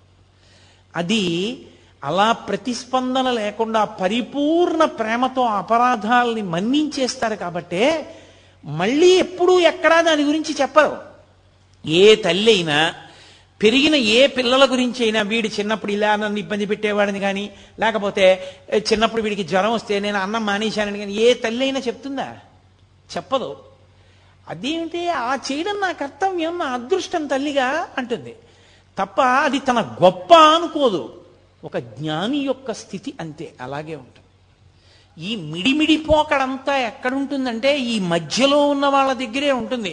నేనేదో ఉద్ధరించేశాను, నేనేదో గొప్పవాడిని, వాడు నా చేత ఉద్ధరింపబడ్డాడు, వాడు నా మాట వినద్దా, వీడు నా మాట వినకుండా పోయాడు, వాడి వాడి మీదేదో కక్ష, వీడి మీదేదో ప్రేమ, ఇవన్నీ ఇంకా పరిపక్వత రానంతసేపే తప్ప అది వచ్చిన తరువాత లోకమంతటి పట్ల దయయే తప్ప ఇంకొక భావన ఉండదు. ఒకరితో సంగం ఉండదు, ఒకరితో ప్రీతి ఉండదు, ఒకరి పట్ల అప్రీతి ఉండదు. వీళ్ళు మా అమ్మ అందుకని ఏదో ప్రేమ, వీళ్ళు మా అమ్మ కాదు అందుకని వాళ్ళ మీద తక్కువ భావన, అలా ఏం ఉండవు. అన్నీ ఈశ్వరుడే. అందుకే స్వయంగా అలగమ్మ గారే వచ్చారు. ఒకసారి తిరుపతి వెళ్ళి అలగమ్మ గారు వచ్చారు. పాపం ఆవిడ ప్రారంధ కర్మ కష్టాలన్నీ అలగమ్మ గారికే వచ్చాయి. ఆ పెద్ద కొడుకు నాగస్వామి శరీరం వదిలిపెట్టేశాడు. ఆ చిన్నవాడు పాపం, ఆ పిల్లవాడు, ఆ మూడో సంతానం, రెండోవాడు వెంకటరామన్ రమణ మహర్షి, మూడో పిల్లవాడు ఆ నాగసుందరం, ఆయన ఏదో ఒక దేవాలయంలో గుమాస్తాగా చేరి ఉన్న ఇల్లు కూడా అమ్మేసుకున్నారు. ఆ పిల్లవాడు కష్టపడి ఆ ఇంటినంతటినీ పోషిస్తుండేవాడు. ఏదో ఆవిడ తిరుపతి క్షేత్రానికి వచ్చి స్వామి దర్శనం చేసుకుని దగ్గర కదా అని అరుణాచలం వెళ్ళి ఈ పిల్లవాడిని చూసింది. చూసి ఎంతో ఏడిచింది. మొట్టమొదటిసారి వెళ్ళినప్పుడు ఎంత ఏడ్చిందో రెండు రోజులు కొడుకుని వచ్చి. మన చిత్రం ఏమిటో తెలుసా, పినతండ్రి కూడా గుర్తుపట్టలేదు కానీ పెద్ద పెద్ద గోళ్లు పెరిగిపోయి ధూళి ధూసరమైన శరీరంతో గోచి పెట్టుకుని ఒక బండ మీద వెల్లకిలా పడుకుని ఉన్నారు. అలగమ్మ గారు వెళ్ళేటప్పటికి రమణ మహర్షి చూడగానే గుర్తుపట్టింది అలగమ్మ గారు. ఎంత ఏడ్చిందో, అంత తల కొట్టుకుంటున్నా ఏడుస్తున్న స్వామి మాత్రం పరమ ఉదాసీనంగా అలాగే ఉన్నారు.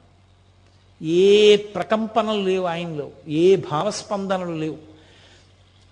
చుట్టూ ఉన్న వాళ్ళ అయ్యో అమ్మ అంటోందంత ఏడుస్తోంది, కనీసం జవాబు చెప్పద్దా అన్నారు. ఆయన నోటితో మాట్లాడితే కదూ.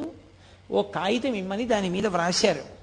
కర్త ఎవరి ప్రారంధానుసారం వారిని ఆడిస్తూ ఉంటాడు. మనం కావాలనుకున్నవి జరగాలని లేదు, జరగాలనుకున్న వాటిని మనం ఆపలేము. కాబట్టి ఏది ఎలా జరుగుతుందో దానిని అంగీకరించడమే సర్వ విధములా శ్రేయస్కరము. అదే మొట్టమొదటి ఉపదేశం. ఆయన జీవితంలో వ్రాతపూర్వకంగా కానీ నోటితో కానీ చేసిన మొట్టమొదటి ఉపదేశం అదే. కాగితం మీద వ్రాసి అలగమ్మ గారికి ఇచ్చారు. ఇక ఈ పిల్లవాడు రాడు, ఈ పిల్లవాడి యొక్క స్థాయి వేరని ఆమె స్థాయిలో ఆవిడ ఏమనుకుంటారు ఒక తల్లిగా, ఏమిటో కొడుకుని ఇంత కష్టపడ్డాను, పెంచాను, పెద్ద చేశాను, ఇలా అయిపోయాడు అనుకుని పాపం ఆవిడ వెళ్ళిపోయారు. ఆ తరువాతి కాలంలో మళ్ళీ ఆవిడికి ఇంకా జీవితం మీద విరక్తి వచ్చింది. విరక్తి రావడానికి కారణం కూడా భగవంతుడు అందుకే ఒక్కొక్కళ్ళకి ఒక్కొక్కటి ముందే ఇచ్చేస్తాడులా ఉంది. ఆవిడికి దక్షిణామూర్తి స్తోత్రం, వేదాంత స్తోత్రాలంటే ఇష్టం ఉండడం, ఎప్పుడూ వాటిని మననం చేయడం, ఆవిడికి కొన్ని వేల వేదాంత సంబంధమైన పాటలు నోటికొచ్చుట అలగమ్మ గారికి. అవన్నీ పాడుకుంటూ గడిపేవారు. ఆవిడ ప్రారంధం ఏమిటంటే ఆఖరికి ఆ మూడో కొడుకు నాగసుందరంకి పెళ్లి చేశారు. ఆ పెళ్లి చేస్తే పెద్దవాడు అసలు సంతానం లేకుండానే ఈయన శరీరం వదిలేశాడు నవయవ్వనంలో ఉండగా. ఇక మూడోవాడు పెళ్లి చేశారు, ఓ కొడుకు పుట్టాడు, భార్య చనిపోయింది. చనిపోతే పాపం ఆ చిన్న పిల్లవాడిని ఈయనేం పెంచగలడు, తీసుకెళ్ళి మళ్ళీ పినతండ్రి గారి భార్య జానకీ అమ్మాళ్ళ నెల్లియప్ప భార్య నెల్లియప్ప అయ్యర్ గారి భార్య జానకీ అమ్మాళ్ళ గారికి ఇచ్చారు. ఆవిడ అప్పటికి వృద్ధురాలు అయిపోయింది, ఆవిడ ఏం పెంచగలదు పిల్లని. మళ్ళీ ఆ పిల్లాన్ని తీసుకెళ్ళి ఆ పిల్లవాడి మేనత్త అలి అల అలమేలుమంగ ఆఖరి పిల్ల, ఆ పిల్లకి ఇచ్చారు. ఆ పిల్ల ఏదో సాకుతోంది, ఎక్కడ చూసిన అప్పులు, తగిన ఉద్యోగమా లేదు, భార్య చచ్చిపోయింది, కొడుకునా ఎవరో పెంచుతున్నారు, అసలు ఎందుకు ఇంకా బతకాలనిపించింది ఆయనకి. ఈలోగా అలగమ్మ గారు మెల్లిగా కొడుకు దగ్గరికి వెళ్ళిపోయారు. ఇది ఒక విచిత్రమైన సంఘటన. భగవాన్ నాకు భగవాన్ రమణుల జీవిత చరిత్ర మొత్తం మీద చాలా కాలం నాకు అనుమానం ఉండిపోయిన సందర్భం ఇదొక్కటే. ఆ తర్వాత నాకు పరమేశ్వరానుగ్రహం వల్ల యథార్థంగా చెప్పాలంటే రమణ మహర్షి ఒక వ్యక్తి రూపంలో అనుమానాన్ని తీర్చారు. అప్పటి వరకు నాకు ఇది ఎందుకు అలా జరిగింది అని అర్థమయ్యేది కాదు. అలగమ్మ గారు కొడుకు దగ్గరికి వెళ్ళిపోతానని చెప్పి అరుణాచలం వెళ్ళిపోయి అరుణాచలంలోనే ఒకరి ఇంట్లో ఉండేవారు. ఆవిడికి విరూపాక్ష గుహలోనే ఉండాలి కొడుకుతో అని కోరిక. కూతురు అలమేలుమంగ అడిగిందమ్మ మా ఇంటికి వచ్చేసేయమ్మా మాతో ఉండమని. అయినా కూడా కొండ మీదకి వెళ్ళిపోయి, సరే పెద్ద ఆవిడ ఉన్నంతకాలం ఉండదు, ఇంకా ఆవిడ కిందెందుకని ఆవిడ్ని కూడా విరూపాక్ష గుహకి తీసుకొచ్చేశారు. అది చిన్న గుహ, బయటకు చిన్న గదిలా ఉంటుంది, లోపల గుహ ఉంటుంది. అక్కడే ఈవిడ ఉండేవారు. అక్కడ ఈవిడిది ఆచారం సంప్రదాయం, తడి పొడి మడి మైల ఆచారము ఈవిడిది. ఆయనేమో అగ్నిహోత్రం, మహాజ్ఞాని, ఆయన అన్నిటికీ అతీతుడు. ఆయన దగ్గరికి వచ్చి ఒకప్పుడు ఒక వ్యక్తి ఏడిచాడు, నేను ఎన్ని కష్టాలు పడుతున్నానో, నేను చేసిన పాపాలేనని. ఆఖరికి విని విని విని విని విని ఎప్పుడూ మాట్లాడని భగవాన్ రమణులు అన్నారు, అన్ని పాపాలున్నాయా నిన్ను బాధపెట్టడానికి అన్నారు. చాలా పాపం చేసేసానన్నాడు. నాకు ఇచ్చేస్తావా, పుచ్చేసుకుంటాను, అప్పుడు నీకు శాంతమా అన్నారు. ఇచ్చేస్తాను పుచ్చేసుకుంటారా అన్నాడు. ఇచ్చేసేయి అన్నాడు. అయితే నీళ్లు పోసి ధార పోసి నేను బుచ్చేసుకుంటాను నా పాపాలన్నారు. ఆయన చేతులు చాపారు, అతను నీళ్లతో ధార పోసేశాడు. నా పాపాలన్నీ నీకు ఇచ్చేస్తున్నాను ఆయన పుచ్చేసుకున్నారు. పుచ్చేసుకుంటే ఏమైనా అయిపోయిందా? ఇప్పుడు ఆయన్ని పాపాలు బాధిస్తాయని మీరు అనుకుంటున్నారా? ఒక్క విషయం గుర్తుపెట్టుకోవాలి, ఒక కొవ్వొత్తి వెలుగుతోందనుకోండి, దాని మీద నేను నీటి బుట్టు వేశాననుకోండి, కొవ్వొత్తి నిధనమైపోతుంది. పొయ్యి వెలుగుతోందనుకోండి, నేను చారెడు నీళ్లు తీసి ఇలా అన్నాను అనుకోండి, మంట నిధనం అవుతుంది. ఒక ఇల్లు కాలిపోతోందనుకోండి, పోనీ ఆ అమంగళకరమైన మాట ఎందుకు, అరణ్యంలో దావానలం వ్యాప్తి చెందిందనుకోండి, పెద్ద మంట, అరణ్యం కాలిపోతోందనుకోండి, నేను వెళ్ళి చారెడు నీళ్లు తీసి చల్లాను అనుకోండి, మంట ఏమైనా నిధనం అవుతుందా? ఈ నీళ్లు కాలిపోతాయి. నీరు నిప్పు నార్పాలి, కానీ అంత మంటలో చారుడు నీళ్లు పడితే మరిగి ఆవిరైపోతాయి, కాలిపోతాయి అవి. ఆర్పవలసిన నీరు కాలిపోయింది మంటలో, ఎందుకని? మంట పెద్దది, నీరు తక్కువ. రగిలిపోతున్న జ్ఞానాగ్ని పరమేశ్వర స్వరూపం అది. అది పాపాలు పుచ్చుకుంటే మాత్రం దాన్ని ఏమైనా చేస్తాయా? దగ్ధమైపోతాయి అంతే. ఇంకొకరికి శాంతినివ్వడానికి పాపాలు పుచ్చేసుకున్నారంతే మహానుభావులు. అంతటి ద్వంద్వాతీత స్థితి. రమణుల పేరు చెప్తే చాలు గురువుల యొక్క అనుగ్రహం కలుగుతుంది, అరుణాచలేశ్వరుడి యొక్క అనుగ్రహం కలుగుతుంది. సాక్షాత్ సుబ్రహ్మణ్యావతారం, అంతటి మహానుభావుడు. గుహలో కూర్చునుండగా కావ్యకంఠ గణపతి ముని ఒక్కరే ఉన్నారు. ఒక్కరే ఉండగా ఆరు జ్యోతులు ఆయన యొక్క తలని నుదిటిని తాకి ఆయనలో లీనమైపోవడం చూసి ఒళ్ళు గగుర్పొడిచింది కావ్యకంఠ గణపతి మునికి. ఓ ఆరు జ్యోతులైన నుదురుని తాకి ఐక్యం అయ్యాయంటే ఇది షణ్ముఖ స్వరూపం, సుబ్రహ్మణ్య స్వరూపం అని నిర్ధారించారు. అలగమ్మ గారికి పాపం మడి మైల, ఆవిడ తాపత్రయం ఆవిడది, ఆవిడ ఆచారం ఆవిడది, అది తప్పు అని మాత్రం అనకూడదు సుమండి. నేను మీతో తరచుగా మనవి చేస్తున్నాను, జ్ఞానికి ఇవేం ఉండవు. జ్ఞాని వీటన్నిటికన్నా అతీతమైన స్థాయిలో ఉంటాడు, ఏ ప్రతిస్పందన ఉండదు. కానీ రమణ భగవానుల్ని చూసి మీరు కూడా, అంటే మీరు కూడా అంటే మనం కూడా అలా ఉందాం అనుకుంటే తప్పు. ఆ స్థాయికి చేరకుండా అలా చేయకూడదు, చాలా పొరపాటు, అలా ఉండకూడదు.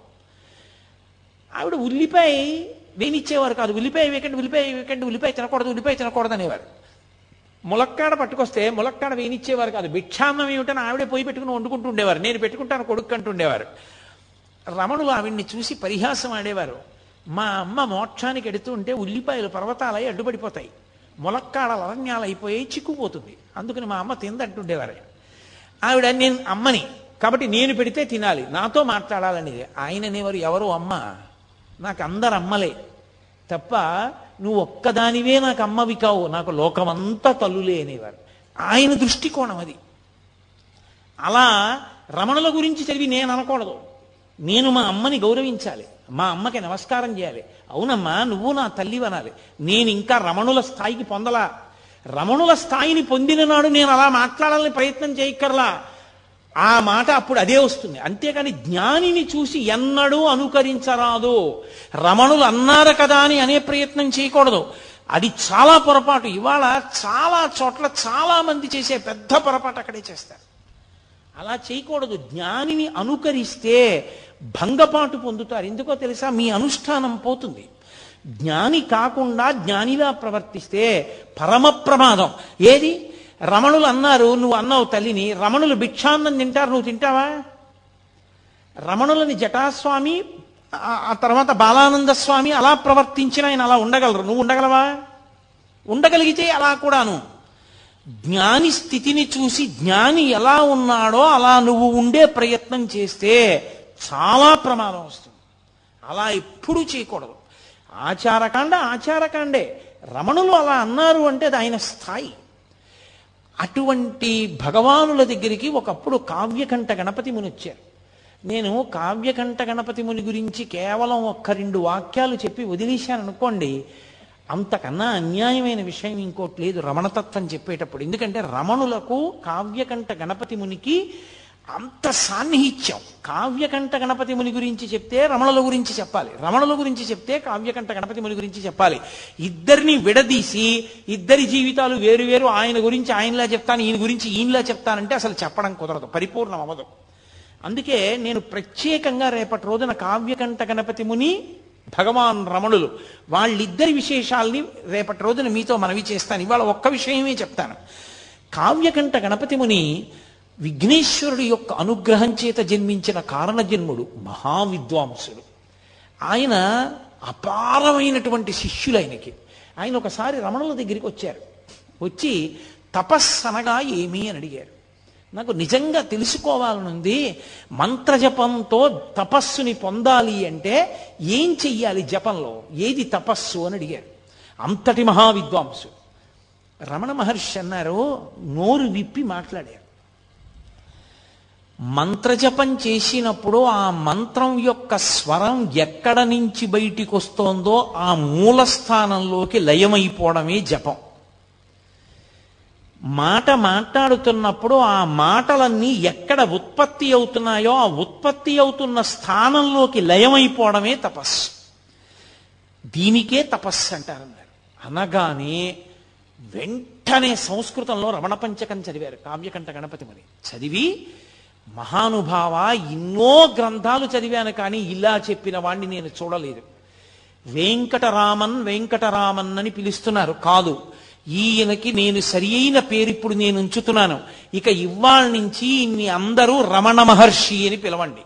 ఈయన రమణ, లో లోకములను రమింపచేస్తారు కాబట్టి మహర్షి. ఎందుకు మహర్షి అంటున్నానంటే, ఊర్ధ్వరేతస్కుడై, శాపానుగ్రహ సమర్థుడై, ఇంద్రియములను గెలిచినటువంటి వాడై, పరమేశ్వర తత్వాన్ని జీర్ణం చేసుకున్నవాడై, బ్రహ్మమును తెలుసుకుని బ్రహ్మముగా నిలబడినవాడు కాబట్టి త్రికాల వేది కనుక ఇన్ని మహర్షి అని పిలుస్తున్నాను. భగ, అది ఉన్నవాడు భగవానుడు, పరమేశ్వరుడు అని పిలుస్తాం. భగము అంటే ఆరు ఉండాలి. ఆ ఆరే ఐశ్వర్యము, సమగ్రత్వము, ధర్మము, యశస్సు, శ్రియము, జ్ఞానము, వైరాగ్యము. ఈ ఏడు ఉంటే భగవంతుడు అని పిలుస్తారు. ఈ ఏడు పుష్కలంగా ఆయన యందు ఉన్నాయి. అపారమైన తపస్సు చేత మహర్షి అయి ఈ ఏడిటిని పరమేశ్వరుడితో సమానంగా పొందారు కనుక ఇక నుండి వీరిని భగవాన్ రమణ మహర్షి అని పిలవండి అన్నారు. కావ్యకంఠ గణపతి ముని పెట్టినటువంటి పేరే భగవాన్ రమణ మహర్షి అన్న పేరు తరువాతి కాలంలో లోకంలో ప్రచారమైంది. అటువంటి రమణులు అరుణాచల పర్వతం మీద తిరుగుతుండగా వారికి కేవలం మనుష్యులతోటి సంబంధం కాదు. మీరు తపోనిష్టాగరిష్ఠులైనటువంటి వారు ఉన్న ప్రదేశాల్ని పరిశీలనం చేస్తే అక్కడ వారి తపస్సు యొక్క ప్రకంపనల చేత, తప ప్రభావం చేత సమస్త జీవులు వాటి మధ్య ఉన్న వైరాన్ని మరిచిపోతాయి. మరిచిపోయి ఏది దేన్ని చెనకదు. ఆయన స్కందాశ్రమానికి వెళ్ళారు. శిష్యులందరూ కలిసి ఆ పైన నీటి కయ్య, మామిడి చెట్లు అవి ఉన్నాయని అక్కడ చదును చేసి ఓ రెండు గదులు ఆయన ధ్యానం చేసుకోవడానికి పర్వత గుహలా ఉండేటటువంటి ఓ గదిని నిర్మాణం చేశారు. నిర్మాణం చేసి ఆయన సుబ్రహ్మణ్య అవతారం అని స్కందాశ్రమము అని పేరు పెట్టారు. ఇప్పటికీ చూడొచ్చు, అరుణాచల పర్వతం ఎక్కి చూడొచ్చు స్కందాశ్రమాన్ని. ఆ స్కందాశ్రమంలో ఆయన ఉండే రోజుల్లో ఒక పెద్ద పాము ఒకటి వెడుతోంది. అందరూ భయపడేవారు. ఆయన దాన్ని తేరిపారి చూస్తున్నారు. అది ముందు నడుస్తోంది, రమణులు వెనకాతలో నడుస్తున్నారు. కావాలని కాదు, ఆయన మానాన ఆయన వెడుతున్నారు, అది ముందు వెడుతోంది. అది ఒక రెండు రాళ్ల మధ్యలోకి వెళ్ళింది. వెళ్ళి కొంచెం ఇరుకున పడినట్టు అనిపించింది దానికి. ఆయన వెనకనే నడుస్తూ దగ్గరగా వచ్చారు. అదొక్కసారి తలెత్తి పడగ విప్పింది. ఆయన దాని కళ్ళల్లోకి అలా చూశారు. అది పడగ వాల్చేసి ఆయన పాదాల దగ్గరికి వచ్చింది. అది అప్పటి నుంచి రమణ మహర్షి శరీరం మీద ఎక్కి తిరిగే ప్రయత్నం చేస్తుండేది. అది ఆయన కాళ్ళు పట్టుకుని కాళ్ళు ఎక్కాలని చూసేది. ఏది? ఒక భయంకరమైన సర్పం. ఆయన దగ్గరకు వస్తే సమస్త ప్రాణులు శాంతి పొందేవి. ఆయన సోఫాలో కూర్చుని ఉండగా ఒక ఆయన రెండు చిరుతపులి పిల్లల్ని తీసుకొచ్చాడు. అవి అకస్మాత్తుగా ఎగిరి సోఫా మీదకి ఎక్కాయి. ఎక్కితే రెండు చిరుతపులి పిల్లలు ఏమవుతాయో అనుకున్నారు. ఆయన రెండిటిని దగ్గరికి తీసుకుని రెండు చిరుతపులి పిల్లల మీద చేతులు వేశారు. అవి పిల్లి పిల్లల్లా కళ్ళు మూసుకుని ఆయన తొడ మీద తలలు పెట్టుకు పడుకున్నాయి. దాన్ని ఫోటోలు కూడా తీశారు కొంతమంది ఆ కాలంలో. అవి చాలా అలభ్యం, చాలా కష్టం మీద దొరుకుతాయంటారు. అలాగే కోతులలో తెగలు ఉంటాయి. ఒక తెగకి ఇంకొక తెగకి పడదు. రెండు తెగలు దెబ్బలాడుకునేవి, దెబ్బలాడుకుని విపరీతంగా కొట్టుకునేవి. కోతికి కృతజ్ఞత ఎక్కువ, కోతి కృతజ్ఞత ప్రకటించదు. అది దాని లక్షణం, దాని దాని లక్షణాల్లో ఒకటి కోతికి. అది రెండు తెగలు దెబ్బలాడుకుని రమణులు విరూపాక్ష గుహ బయట ఉండగా వచ్చేవి. వచ్చి చెట్ల మీద కూర్చుని ఇటువైపు కొన్ని వేల కోతులు, అటు కొన్ని వేల కోతులు కూర్చుని కిచకిచలాడుతూ దీని రాజు దాని రాజు పరస్పరం చాడీలు చెప్పుకునేవి. ఇటు తిప్పి వినేవారు, ఇటు తిప్పి వినేవారు. ఆఖరికి మీరు ఇలా దెబ్బలాడుకోకూడదు, నీ తప్పే, క్షమార్పణ చెప్పు, వెళ్ళిపోండి అంటే అది కిచకిచలాడి వెళ్ళిపోయేది. ఆయనకి ఎలా అర్థమయ్యేది? కోతి కిచకిచలాడితే ఆయనకి ఎలా తెలుసు అన్ని వేల కోతులు తీర్పుకు ఆయన దగ్గరికి ఎందుకు వస్తాయి అంటే, మనిషి యొక్క మనసులో ఉన్న భావాలు అర్థం చేసుకోవడానికి భాష ఏమో కానీ ఆ మనసు కూడా భావాన్ని ఏ ఆత్మ ప్రకాశం వల్ల పొందుతుందో ఆ ఆత్మగా నిలబడగలిగిన వాడికి ఎదుటి ఆత్మలోని భావనలు ఎందుకు తెలుసుకోలేడు? అందుకని ఆయనకి ఇంకా భాషతో సంబంధం ఉండేది కాదు. ఒకప్పుడు ఆయన ఆశ్రమంలో ఉన్నప్పుడు నేపాల్ దేశం నుంచి ఒక ఆ రాజుగారి యొక్క సామంతరాజు వచ్చాడు. వచ్చి నేను రమణ మహర్షితో మాట్లాడాలన్నాడు. నీకు తమిళం వచ్చా అన్నారు. తమిళం రాదు, గోర్ఖా భాష మాట్లాడతాడు ఆయన. గోర్ఖా భాష మహర్షికి రాదన్నారు. నేను మాట్లాడతానన్నాడు. రమణ మహర్షి వచ్చి సోఫాలో కూర్చున్నారు. ఈయన వెళ్ళి గోర్ఖా భాషలో ఏవేవేవో అడిగాడు. ఆయన ఆయన కళ్ళల్లోకి అలా చూశారు ఒక ఐదు నిమిషాలు. మహానుభావ, చాలా సంతోషం, నాకు అంతా అర్థమైపోయింది, వెళ్ళిపోయాడు. వెళ్ళిపోయి వాళ్ళ రాజుగారికి చెప్పాడు. వాళ్ళ రాజుగారు వచ్చి వీరికి అన్నీ అర్థమైపోయాడు, మీరు చెప్పినవన్నీ గోర్ఖా భాషలో ఈయనకి చెప్పినవన్నీ మాకు చెప్పాడని చెప్తుంటే హాల్లో ఉన్న వాళ్ళందరూ నవ్వారు. రమణ మహర్షి గోర్ఖా భాషలో ఇవన్నీ చెప్పడం ఏమిటని ఆయన చూశారంతే, అర్థమైపోయేది. అటువంటి మహాజ్ఞాని, పరమేశ్వర స్థాయిని పొందినటువంటి మహానుభావుడు, పరమేశ్వరుడైనటువంటి స్థితి అయింది. అందుకే ఒకానొకప్పుడు ఒక తెగకంతటికి రాజుగా ఉంది కొంతకాలం ఒక పెద్ద కోతి. దాన్ని తరిమేసాయి కోతులన్నీ, దానికి పదవి పోయింది. ఇద్దరు అనుచరులు మాత్రం పాపం పాతరాజుగారన్న బెంగతో ఎప్పుడూ అనుసరించి వస్తుండేవి. దానికి ప్రాణోత్క్రమణం అయిపోయే సమయం ఆసన్నమైంది. అది వచ్చి విరూపాక్ష గుహ ముందు తిరుగుతోంది. రమణ మహర్షి చూసి జాలేసి దాన్ని ఇలా రెండు చేతులతో ఎత్తి తీసుకెళ్లి ఒళ్ళో పడుకోబెట్టుకున్నారు. దానికి మెడ వాలిపోయి పళ్ళు గిటకరిస్తుంటే దాన్ని ఇటు తొడమించి బరువుకి ఇటు తిప్పుకుంటుంటే దాని పళ్ళు ఆయన శరీరం మీద గీరుకుని మర మచ్చలు పడ్డాయి. అది ఆయన తొడ మీదే ప్రాణం వదిలింది. ఇది సిద్ధపురుషుడు, అందుకనే అరుణాచల పర్వతం మీద తిరిగి ఇది ఇలా శరీరం విడిచిపెట్టింది, దీనికి విభూతి అలంకారం చేసి బొట్టు పెట్టి దీన్ని తీసుకెళ్లి గొయ్యి తీసి కర్పూరం వేసి ఖననం చెయ్యండి అని ఒక సన్యాసిని ఖననం చేయించినట్టు ఖననం చేయించారు.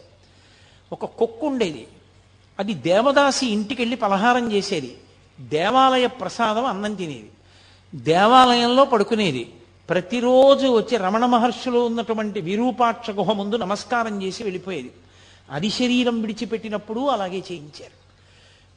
ఆయన దగ్గరికి ఎన్ని ప్రాణులో ఒక కుంటికోతి ఒకటి ఉండేది, అది ఆయన అన్నం తింటుంటే అది అన్నం తినేది. అది వచ్చేది, ఒక గిన్నెలో దానికి అన్నం పెట్టేవారు, ఆయన తినడం మొదలెట్టితే అది తినడం మొదలెట్టేది. కోతికి నిలకడ ఉండదు, అటు ఇటు నడిచి పరిగెట్టి పోసేస్తుంది. ఒక మెతుకు కింద పోయకుండా తినేది. ఒక రోజున అన్నం కింద పడేసింది. అది ఏమి ఇవాళ నీ బుద్ధి ఇలా తయారైంది, అన్నం కింద పడేశావు అన్నారు ఆయన. దానికి కోపం వచ్చి వచ్చి రమణ మహర్షి కంటి మీద కొట్టింది. ఆయన నువ్వు నా దగ్గరికి రావద్దన్నారు. అది ఏడుస్తూ వచ్చి ఒక వారం రోజులు పోయిన తర్వాత అన్నం తినడం మానేసి బతిమాలుకుంది. ఆయన కాళ్ళ దగ్గర కూర్చుని నన్ను మళ్ళీ మీ ఒళ్ళోకి తీసుకోండి, నాకు అన్నం పెట్టండి అని. ఆయన అన్నం పెడితే అది కలి కలిసి అన్నం తినేది. అది ఒకానొకప్పుడు కోతులందరికీ రాజు అయింది.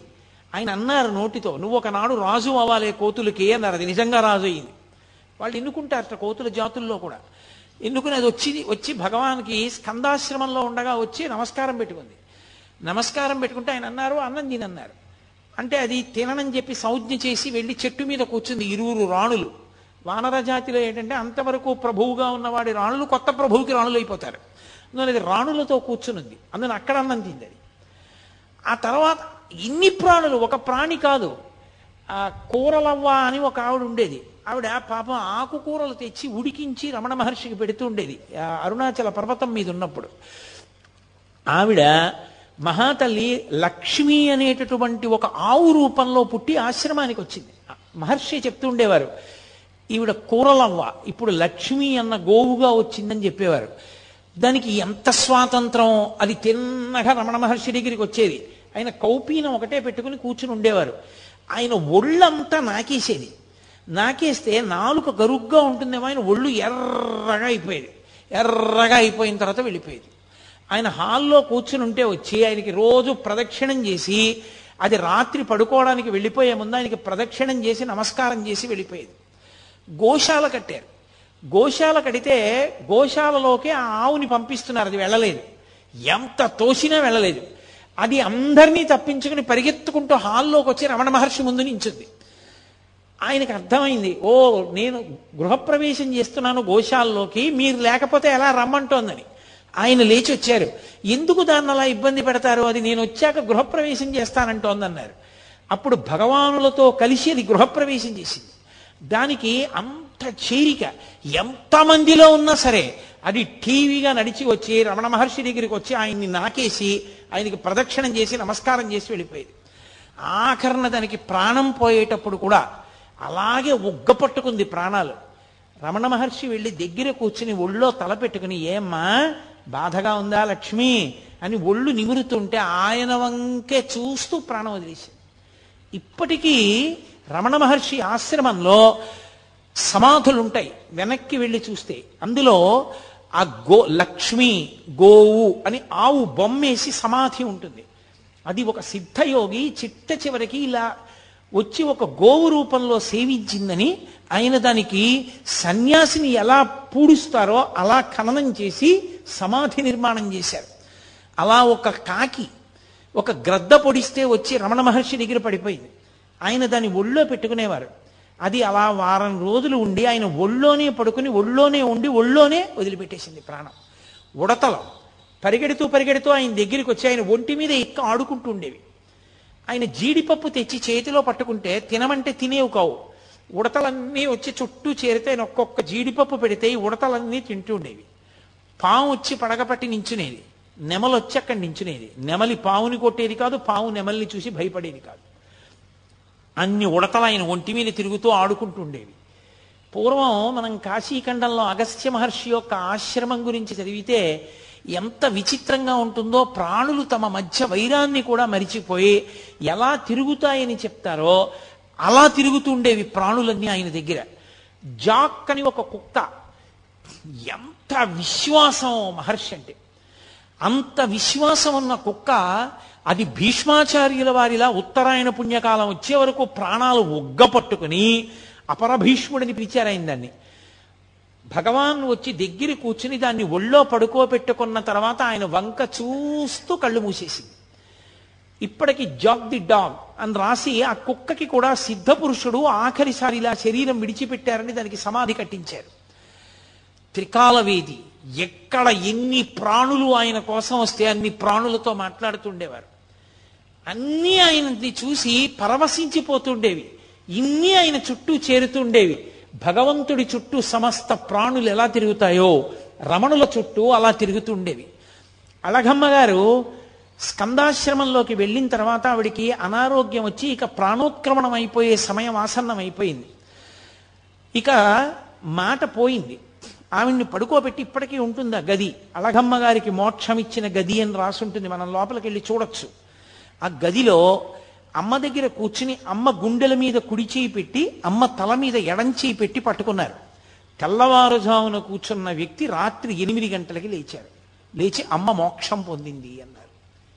అందరు ఆశ్చర్యపోయారు, ఏమైందన్నారు. అమ్మ చేసుకున్న కర్మల వల్ల, వాసనాబలం వల్ల కొన్ని వేల జన్మలు ఎత్తాలి, ఆ కొన్ని వేల జన్మల్ని అమ్మతో సూక్ష్మ రూపంలో అనుభవింపచేసేశాను. సూక్ష్మ శరీరంతో అనుభవించేసింది, కర్మలన్నీ నశించిపోయాయి. ఇప్పుడు అమ్మ మళ్ళీ పుట్టడానికి ఏ కర్మలు లేని స్థితిలో తన శరీరాన్ని విడిచిపెట్టేసింది. కాబట్టి అమ్మ సిద్ధి పొందింది. అందుకే అమ్మ చనిపోయిందంటే ఆయన ఒప్పుకునేవారు కాదు. సిద్ధి పొందింది కాబట్టి ఒక సన్యాసి శరీరాన్ని ఎలా ఖననం చేస్తారో అలా ఖననం చేద్దామన్నారు. ఎనిమిది గంటలకి, నేను అదే మీతో చెప్తున్నది, ఒక జ్ఞానికి చెల్లుతుంది, మనకి చెల్లదు. వెంటనే ఎనిమిది గంటలకి ఆయన అమ్మగారి శవం దగ్గర నుంచి లేచొచ్చి కూర్చుని అన్నం తిన్నారు. ఆయనకి, జ్ఞానికి విధి నిషేధము ఉండవు. సామాన్య సాధకుడు కలా కాదు, అలా చేయడానికి వీలు లేదు. రమణ మహర్షి జీవితాన్ని చదివి రమణ మహర్షి యొక్క స్థితిని అర్థం చేసుకునే ప్రయత్నం చేయండి తప్ప రమణులు చేసినవి అనుకరించే ప్రయత్నం ఎప్పుడూ చేయకూడదు. అది ఏదో నాటకంలో పాత్ర వేసినట్టు ఉంటుంది తప్ప నిజ జీవితంలో ఎదగడం మాత్రం కాదు.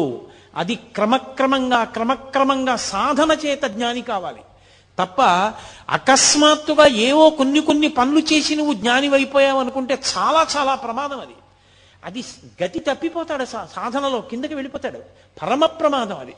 సరే, నేను దాని గురించి హెచ్చరికతో కూడిన ప్రసంగం ఎందుకు చెయ్యాలి, రమణతత్వం గురించి మాట్లాడే ప్రయత్నం చేస్తాను. ఆయన ఆ మూడో తమ్ముడు మూడో తమ్ముడు మహానుభావుడు పెద్ద ఆయన ఎలాగో నాగస్వామి శరీరం వదిలిపెట్టారు, రెండో ఆయన భగవాన్ రమణులైపోయారు, మూడో ఆయన తన భార్య చనిపోయింది, ఆ కొడుకుని తీసుకెళ్లి చెల్లెలు అలివేలుమంగ దగ్గర వదిలేశారు. ఆ నాగసుందరం గారు నేను ఒక్కడిని మాత్రం ఉండిపోవడం ఎందుకని, ఇక అలగమ్మ గారు అక్కడే ఉంది కదా అని చెప్పి ఆయన కూడా సన్యాసం తీసుకున్నారు. తీసుకుని నిరంజనానంద స్వామి అన్న పేరుతో ఆయన కూడా విరూపాక్ష గుహలోనే ఉండేవారు. ఈ తల్లి శరీరాన్ని పట్టుకుని కొండ కిందకి దిగారు. అప్పటికి శ్మశానం, ఇప్పుడు రమణాశ్రమం ఏదుందో అది శ్మశానంలో అంతర్భాగం. అప్పుడు ఆ శ్మశానంలోనే ఒక గొయ్యి తీసి గోతిలో అమ్మ శరీరాన్ని ఉంచారు. ఉంచగానే ఎవరో కాశీ నుంచి శివలింగం తీసుకొచ్చారు. వెంటనే అమ్మగారి సమాధి మీద ఆ శివలింగాన్ని ఉంచి, దీని పేరు మాతృభూతీశ్వరాలయము, అమ్మ అమ్మగా మారిన పరమేశ్వరుడు లేదా పరమేశ్వరుడైన అమ్మ అన్న పేరుతో అమ్మకి గుడి కట్టారు మాతృభూతీశ్వరాలయం అని. అప్పటికి గుడేం లేదు. కొన్నాళ్ళు పోయిన తర్వాత రోజు కొండ దిగొచ్చి నిరంజనానంద స్వామి పూజ చేసేవారు. రోజు రావడం వెళ్ళడం కష్టంగా ఉందని నాలుగు తాటాకులతో చిన్న పందిరేసుకుని ఆ శ్మశానంలోనే సమాధి పక్కన ఉంటూ ఉండేవారు ఆయన. అలా ఉంటూ ఉండగా కొంతకాలానికి జయంతి ఉత్సవాల సమయానికి రమణ మహర్షి కూడా వారం రోజుల ముందు వచ్చి అక్కడే ఉండిపోయారు. ఇంకా ఉండిపోయి ఆయన పైకి వెళ్ళలేదు, కొండ మీదకి ఉండిపోయిన తర్వాత నాలుగు తాటాకు పందిళ్లు వేశారు. ఒక తాటాకు పందిరి గదిలో రమణులు కూడా ఉంటూ ఉండేవారు. అలా ఉన్న రోజుల్లోనే ఒక ఆశ్చర్యకరమైన సంఘటన జరిగింది. ఆయన ఒక గదిలో ఉంటుండగా ఓ కుక్కొకటి లోపల ఉండేది, ఒక నలుగురు కిటికీల దగ్గర పడుకునేవారు. ఆయన పడుకున్నారు. ఇంతలో అలికిడి వినపడింది. ఊరికి చెట్ట చివరకు ఉంది, ఆగ్నేయ భాగంలో.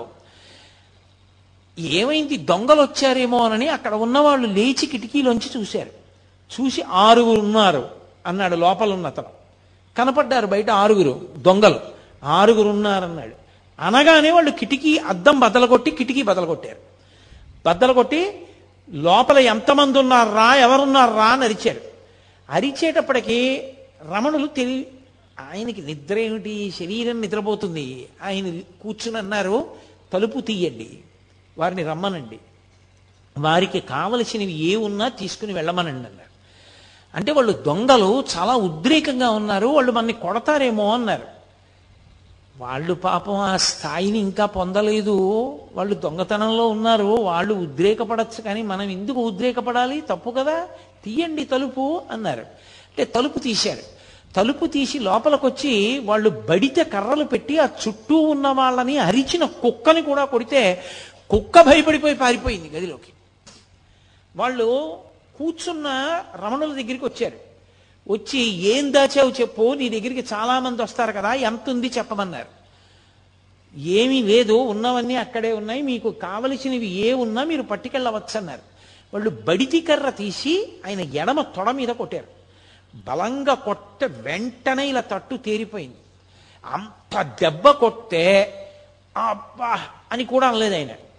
అలాగే కూర్చుని ఇక్కడ కూడా కొడతారా అని అడిగారు. అసలు బుద్ధి ఉందా వీడికి, అంత దెబ్బ కొడితే ఇక్కడ కొడతావా అని అడుగుతాడేటి అని ఆ శిష్యులు అందరినీ కొట్టారు. కొట్టిన తర్వాత వెతికారు, ఏదో నాలుగు రూపాయలను, యాపిల్ పండు, కొద్దిగా బియ్యం అవి ఏవో దొరికాయి. అవే మూట కట్టుకుని వెళ్ళిపోయారు. వెళ్ళిపోతుంటే ఈయన్ని బయటికి పొమ్మన్నారు. అంటే వెళ్ళి ఉత్తర గృహంలో ఒక చిన్న తాటాకు పందిరి కింద కూర్చున్నారు. ఒక అతను చూశాడు, రామకృష్ణ అని అతను చూశాడు, ఇంత తట్టుంది ఆ తొడ మీద, ఇంత దెబ్బ కొడతారా అని ఇనప ఓచొకటి తీసుకుని ఇవాళ ఒకడినైనా చంపేస్తానని వెళ్తున్నాడు. రమణులు పట్టుకుని అన్నారు, అన్నం తింటున్నప్పుడు నాలుక పళ్ళ కింద పడుతుంది ఒక్కొక్కసారి, పళ్ళు నాలుకని కొరికాయని నాలుకది తప్పని నాలుక కోసుకుంటావా, నాలుక సరిగ్గా ఉన్న పళ్ళే కొరికాయని పళ్ళు పీక్కుంటావా, పళ్ళు నావే నాలుక నావే, వాళ్ళు ఈశ్వరుడే నేను ఈశ్వరుడే, ఇంత గొప్ప పూజ నాకెవరు చేస్తారు, ఎంత మంచి పూజ చూసా చేశారు. వాళ్ళు దొంగలు కాబట్టి పాపం వాళ్ళకి తగి తగిన సంస్కారం లేదు, వాళ్ళు ప్రవర్తించినట్లుగా మనం ఎందుకు ప్రవర్తించడం, తప్పు అలా చేయకూడదు, ఊరుకోండి అన్నారు. వాళ్ళు వెళ్ళిపోయారు.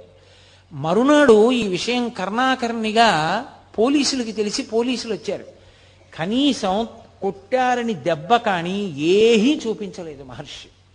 కానీ దొంగలు పట్టుబడ్డారు పట్టుబడ్డారు వాళ్ళని జైల్లో పెట్టారు. తర్వాత నేను మీతో ఎందుకు మనవి చేస్తున్నానంటే, నిద్దట్లో దొంగలు వచ్చారు, కర్రలు పెట్టి కొడుతున్నారు అంటే ఎవరైనా ఎంత ప్రతిస్పందించాలి.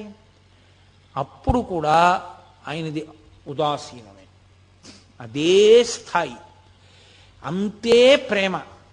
అమ్మని పిల్లాడు పిలిచి పిలిచి ఎవరితోనో మాట్లాడుతుంటే అమ్మ పలకలేదని కోపం వచ్చి చెల్లని చెంపకాయ కొడితే ఏమిటది అని ఊరుకున్న అమ్మలా, పిల్లవాడికి తెలియదని క్షమించేసిన తల్లిలా, క్షమించేయడమే తప్ప కనీసం దొంగల మీద ఒక చిన్న కంప్లైంట్ ఇవ్వలేదు. ఎప్పుడూ ఆయన అసలు మళ్ళీ ఆ సందర్భాన్ని స్మరించను కూడా స్మరించలేదు. అటువంటి మహానుభావుడు మెల్లిగా ఏదో ఆశ్రమం అలా తాటాకు పందిళ్ళు గదులు, మెల్లిగా ఏదో సిమెంటుతో కట్టినటువంటి గోడలు గదులు ప్రారంభమయ్యాయి. సూర్య నాగమ్మ గారు, నేను ఈ మిగిలిన ఉపన్యాసాల్లో ఎక్కడో దాని గురించి స్పృశిస్తాను తప్పకుండా, ఒకానొకప్పుడు హఠాత్తుగా రమణుల యొక్క శిల్పమూర్తిని తెప్పించారు. ఆవిడ తెల్లబోయారు సూర్యనాగమ్మ గారు. ఇదెందుకు ఈ శిల్పం అన్నారు. ఏమో ఇక శిల్పం అవసరం వచ్చిందేమో అన్నారు. ఇచ్చమ్మాళ్ళని ఒక మహాతల్లి పరమభక్తురాలు, ఆవిడ వెళ్ళిపోయింది, శరీరం వదిలేసింది. ఆవిడ ఎక్కడో శరీరం వదులుతుంటే ఇక్కడ అకస్మాత్తుగా ఆయన మౌనంలోకి వెళ్ళిపోయి ఒళ్ళంతా కాంతిపుంజం అయిపోయింది.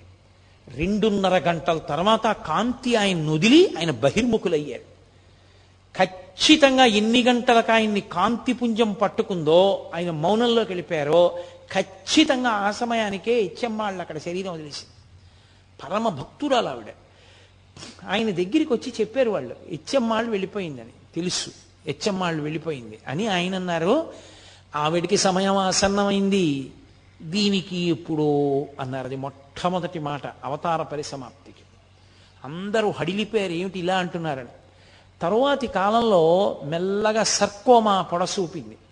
ఎడమ చేతి మోచేతి పైన ఒక చిన్న గడ్డలా ఒకటి వచ్చింది. వచ్చి అది మెల్లిగా పెద్దదై అది బద్దలై అందులోంచి నెత్తురు కారడం మొదలుపెట్టింది. ఇంత నెత్తురు కారిపోతోంది, నీరసపడిపోతున్నారు రోజు రోజుకి అని చుట్టూ ఉన్న వాళ్ళందరూ బెంగ పెట్టుకున్నారు. బెంగ పెట్టుకున్నారు ఆకులు తీసుకొచ్చారు, పసర్లు పిండారు, రేడియం సూదులు తీసుకొచ్చారు, సూదులు గుచ్చారు, సూదులు గుచ్చి కట్టు కట్టారు. అందరూ ఆయన దగ్గరికి వెళ్ళి భగవాన్ మీకు పుండు పుట్టిందా అనేవారు. ఆయన అనేవారు నాకు పుండు పుట్టలేదు, పుండుకి పుండు పుట్టిందనేవారు. ఈ శరీరమే పుండు, సుఖదుఖములు అనుభవించడానికి వచ్చింది, ఈ పుండుకో పుండు పుట్టిందనేవారు. అది అలా నెత్తురు కారిపోతుండేది. ఆఖరికి దానికి ఆపరేషన్ చేశారు. ఆపరేషన్ చేసి పుండు తీసేశారు. మళ్ళీ అది సెలవేసుకొచ్చి మళ్ళీ పుండు పుండు మీద ఇంకో పుండు వచ్చింది. అది అలా నెత్తురు కారుతూనే ఉండేది. అది విపరీతమైన పోటుట సర్కోమా. ఎవరైనా వచ్చి భగవాన్ అంత నెత్తురు కారుతోందంటే ఆయన అనేవారు ఇది శమంతకమణి, ఎంత ఎర్ర బంగారం పెడుతోందో చూశారా అనేవారు. ఒకానొక సందర్భంలో జలగతో కరిపించారు. అది నెత్తురు తాగేస్తుంది చెడు నెత్తురని. అవి విడిచిపెట్టలేదు, తాగి అలాగే స్తబ్దుగా ఉండిపోయాయి. ఏమిటి జలగలు అలా ఉండిపోయాయి అన్నారు ఎవరో. దానికి బ్రాహ్మీ దానికి కూడా సమాధి స్థితి అబ్బిందేమో అన్నారు. దానికి ముగ్గు వేసి లాగేశారు ఆ జలగల్ని. అవి చిన్న మాంసం ముక్కలతో ఊడిపోయాయి. ఆయనకి ఎనస్థీషియా ఇస్తామన్నారు. నాకు మత్తెందుకు, దీన్ని మీరు కోసుకుంటానంటున్నారు, కొయ్యండి నేను సాక్షిని అన్నారు. అంతటి సాక్షిత్వాన్ని పొందినటువంటి మహాజ్ఞాని మహానుభావుడు, అటువంటి స్థితిని చేరిపోయినటువంటి భగవానులు అప్పుడు కూడా ఆ స్థితిలో కూడా వేదపారాయణం జరిగేటటువంటి సమయంలో మాత్రం బయటికి వచ్చి కూర్చుని దర్శనమిస్తుండేవారు. కొన్ని వేల మంది ఆశ్రమమంతా చేరిపోయి ఆ ఘోష వినపడుతూనే ఉండేది. అరుణాచల శివ అరుణాచల శివ అరుణాచల శివ అరుణాచల. ఆయనకి అది పరమ ప్రీతి పాత్రం ఆ భజన. ఆ అరు అరుణాచల అక్షర మణమాల అని ఆయన చేత రచింపబడింది. అది చదువుతూ ఆయన చదువుతూ ఉండేవారు. ఒక్కరోజైనా ఈ ఉపన్యాసాలు చెప్పుకున్నందుకు నేను అరుణాచల అక్షర మణమాల తీసుకొచ్చి దాని తెలుగు అనువాదం చేశారు పెద్దలు. దాని తెలుగు అనువాదంలోంచి నేను అక్షర మణమాలలోంచి చదువుతాను. మీ అందరూ కూడా ఒక రోజున చక్కగా అరుణాచల శివ అరుణాచల శివ అరుణాచల శివ అరుణాచల అని ప్రార్థన చేద్దురు గాని ఒక్కరోజైనా కనీసం ఆ భజన చేద్దాం మనం. కాబట్టి అందరూ భజన చేస్తున్నారు. ఎంతమందో ఆయన్ని నమ్ముకున్న మహానుభావుడు ఆయన దర్శనం అవ్వకపోతే ఎలా అని అలమటించిపోతున్న వాళ్ళు. అటువంటి వ్యక్తి ఆ ప్రమాదీనామ సంవత్సర చైత్ర బహుళ త్రయోదశి పూర్వాషాఢ నక్షత్రం ఉండగా ఆయన ఎనిమిది గంటల నలభై ఏడు నిమిషాలైంది. ఇప్పటికీ రమణ మహర్షి శరీరాన్ని విడిచిపెట్టేసినటువంటి సమయాన్ని చూపిస్తున్న క్యాలెండరు గడియారం ఆ నిమిషాల దగ్గర ఆగిపోయి రమణులు శరీరం విడిచిపెట్టేసినటువంటి గది దగ్గర కనపడుతుంది. ఎప్పుడూ లేనిది ఆయన అకస్మాత్తుగా లేచి కూర్చుంటానన్నారు. లేచి కూర్చోవడం అంటే మంచం మీదే కూర్చోపెట్టారు, వెనక దిండు పెట్టి. ఎడం చేయి కదిలేది కాదు. ఆ ఎడం చేతిని కదిపి ఒళ్ళో పెట్టుకున్నారు. ఒళ్ళో పెట్టుకుని కుడికంటి వెంట బాష్పధార కారింది. అప్పటికే ఆయన ఎన్నో మాటలు అనేవారు. ఒళ్ళు ఉణికిపోయి జ్వరం వచ్చేస్తే ఆయన్ని పట్టుకోబోయారు. పట్టుకోబోతే గుడారంలో ఏనుగుని దూరిస్తే ఆ ఏనుగు గుడారంలో ఉండలేక గుడారం కదిలినట్టు ఇక ఈ చిన్న శరీరంలో ఉండలేనని ఆత్మ కదులుతోందనేవారు. మహానుభావుడు ఎంతటి స్థితప్రజ్ఞుడు. ఆయనకు ఆపరేషన్ చేసిన తర్వాత చాలా చల్లగా ఉంది, వెచ్చగా ఉంటుందని మంచం కిందకి తీసుకొచ్చి ఆయన అంతేవాసులు హీటర్ పెట్టారు. తెల్లవారేటప్పటికి ఒళ్ళంతా వాచిపోయి బద్దలైపోయి నెత్తురు కారుతున్నట్టు అయిపోయింది. డాక్టర్లను పిలిచారు. వాళ్ళు పరిగెత్తుకొచ్చన్నారు, ఎవరు పెట్టారు హీటరు, హీటర్ పెట్టకూడదు, పెడితే ఒళ్ళంతా కూడా వాచిపోతుంది, ఎవరు పెట్టారని అడిగారు. అడిగితే మేమే పెట్టామన్నారు. వాళ్ళు తెలియక వెచ్చగా ఉంటుందని పెట్టామన్నారు. మరి ఇంత బాధపడిపోతూ ఒళ్ళంతా వాచిపోయిందే ఎందుకు పిలవలేదు మమ్మల్ని అని అడిగారు. ఆయన అన్నారు, వారేమో దీన్ని కోశారు, కోసి ఇది బాగుంటుందని వారన్నారు. వారేమో మంచం కింద హీటర్ పెట్టి దీనికి బాగుంటుందన్నారు. ఇదేమో నేను లొంగనంది, పైగా హీటర్ పెడితే నాకు నచ్చలేదని ఇదేమో ఇలా తయారైంది. వారి పంతం వారిది, వీరి పంతం వీరిది, దీని పంతం దీనిది, ముగ్గురి పంతాలు చూస్తున్నాను తమాషా అన్నారు ఆయన. ఒక ఆయన అన్నాడు, అలా కాదు భగవాన్, ఇక్కడ ఆపరేషన్ చేస్తే మళ్ళీ వచ్చేస్తోంది, అందుకని ఎడం చేయి తీసేస్తామన్నారు. ఆయన చిరునవ్వు నవ్వన్నారు, నా అదృష్టం, తల మీద పుడితే తలకొద్దురా అన్నారు. తప్ప అలా చేయి తీయించేసుకునేదో బతుకుదామన్న, ఆ శరీరంతో ఉండాలన్న కోరిక కూడా లేదు. ఆ క్షణం రానే వచ్చింది. ఇంతమంది ప్రార్థన చేస్తున్నారు. కుడికంటి వెంట బాష్పధార కారింది. అంటే పరమానందాన్ని పొందారమ్మయ్య, అయిపోయింది శరీరం, ప్రారంధ కర్మ అయిపోయింది, వదిలిపెట్టేశాను శరీరాన్ని. కొన్ని వేల మంది చూస్తూ ఉండగా, ఆ అరుణాచల క్షేత్రంలో ఆ ఊళ్ళో వాళ్ళు కూడా చూస్తుండగా, ఆయనలోంచి ఒక జ్యోతి బయటికి వెళ్ళి నిలబడింది రమణాశ్రమంలో పైన. అందరూ ఆశ్చర్యంతో ఆ జ్యోతి వంక చూస్తూ, వెలిగిపోతోంది అది ప్రకాశంతో. రాత్రి ఎనిమిది గంటల నలభై ఏడు నిమిషాలు సమయం. అందరూ ఆ జ్యోతి వంక చూసి భగవాన్ రమణ అరుణాచల శివ అరుణాచల శివ అని అరుస్తున్నారు.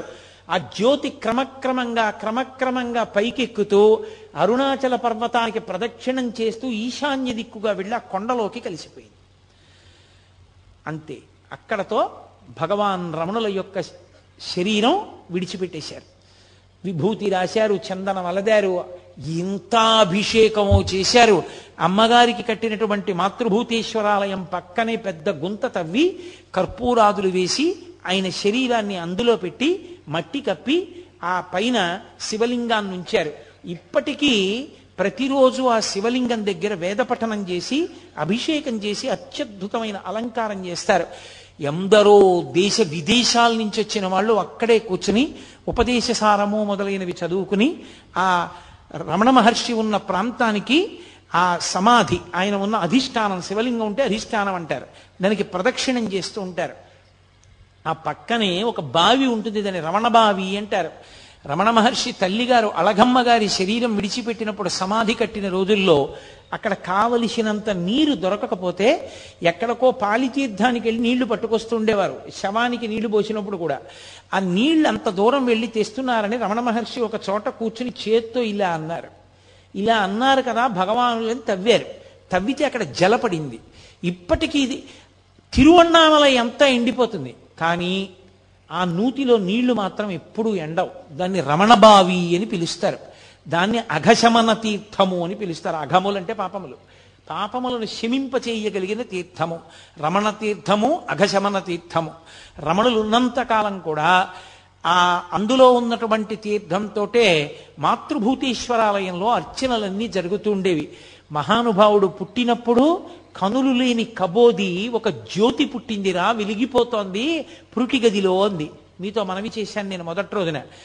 ఆయన ఆఖరణ శరీరం విడిచిపెట్టినప్పుడు కొన్ని లక్షల మంది ప్రత్యక్షంగా జ్యోతి పైకెక్కి అరుణాచల పర్వతంలో, అరుణాచల శిఖరంలో కలిసిపోవడాన్ని చూశారు. అలా చూసిన వాళ్ళల్లో నాకు చాలా చాలా గొప్పగా నేను చెప్పుకోగలిగింది, నా జీవితంలో సంతోషకరమైన విషయం ఏంటంటే, నా కూతురిని ఏ ఇంటికి ఇచ్చి పెళ్లి చేశానో, నా కూతురిని ఏ ఇంటికి ఇచ్చి పెళ్లి చేశానో ఆ నా వియ్యపురాలిని కన్న తండ్రి గారు కూడా అరుణాచలంలో రమణ మహర్షి యొక్క జ్యోతి వెళ్ళిపోతుండగా చూశారు. చూసి ఆ రోజుల్లో ఆయన, అదేమిటి జ్యోతి వెడుతోంది, రమణులకు ఏమైనా అయిందా అన్నారు. ఆ జ్యోతిని చూసి తిరువన్నామలై తిరువన్నామలై అంతా పరిగెత్తింది రమణాశ్రమానికి, ఏమైంది రమణులకని. ఆ జ్యోతి రూపంలో ఆయన వెళ్ళిపోయారు. జ్యోతిగా పుట్టి జ్యోతిగా వెళ్ళిపోయారు. జ్యోతి స్వరూపుడైన సుబ్రహ్మణ్యుడిగా, సుబ్రహ్మణ్యావతారంగా, సద్గురువుగా, మహాజ్ఞానిగా, గొప్ప వైరాగ్య చక్రవర్తిగా, బ్రహ్మవిద్ బ్రహ్మైవ భవతి అనేటటువంటి మాటకి నిర్వచనంగా బ్రహ్మమును తెలుసుకున్న బ్రహ్మమై ఈ ప్రపంచంలో నడయాడి చిట్ట చివర శరీరాన్ని విడిచిపెట్టి ఇప్పటికీ అంతటా నిండి నిబిడీకృతమైన ఆత్మస్వరూపమై ఎవరు ఆయనకి నమస్కారం చేస్తారో, ఎవరు ఆయనకి అర్చన చేస్తారో, ఎవరు ఆయన మీద భక్తితో ఉంటారో వారందరికీ దర్శనమిస్తూ వారందరినీ కూడా జీవితంలో భగవంతుడి వైపుకి అడుగులు వేయించేటటువంటి గొప్ప గురుస్వరూపం, ఈశ్వర స్వరూపం భగవాన్ రమణులు. ఇవాళ మీకు భగవాన్ రమణుల యొక్క విశేషంలో ఇవాళ ఆయన జీవితం సిద్ధి పొందిన ఘట్టం వరకు చెప్పడం జరిగింది. రేపటి రోజున కావ్యకంఠ గణపతి ముని, భగవాన్ రమణులు, వాళ్ళిద్దరి జీవితాల యొక్క అద్భుత యొక్క విశేషాలు, అసలు నిజంగా కావ్యకంఠ గణపతి ముని యొక్క విద్వత్తు, రమణుల యొక్క వైభవం, ఇద్దరూ కలిసి చేసిన అద్భుతమైన పనులు అసలు వినడానికి చదవడానికే తెల్లబోయేటట్టుగా ఉంటాయి. ఆ విశేషాల్ని రేపటి రోజున ఆరు గంటల ముప్పై నిమిషాలకి ప్రారంభం చేసి భగవానులు పలికించినంత మేర పలుకుతాను.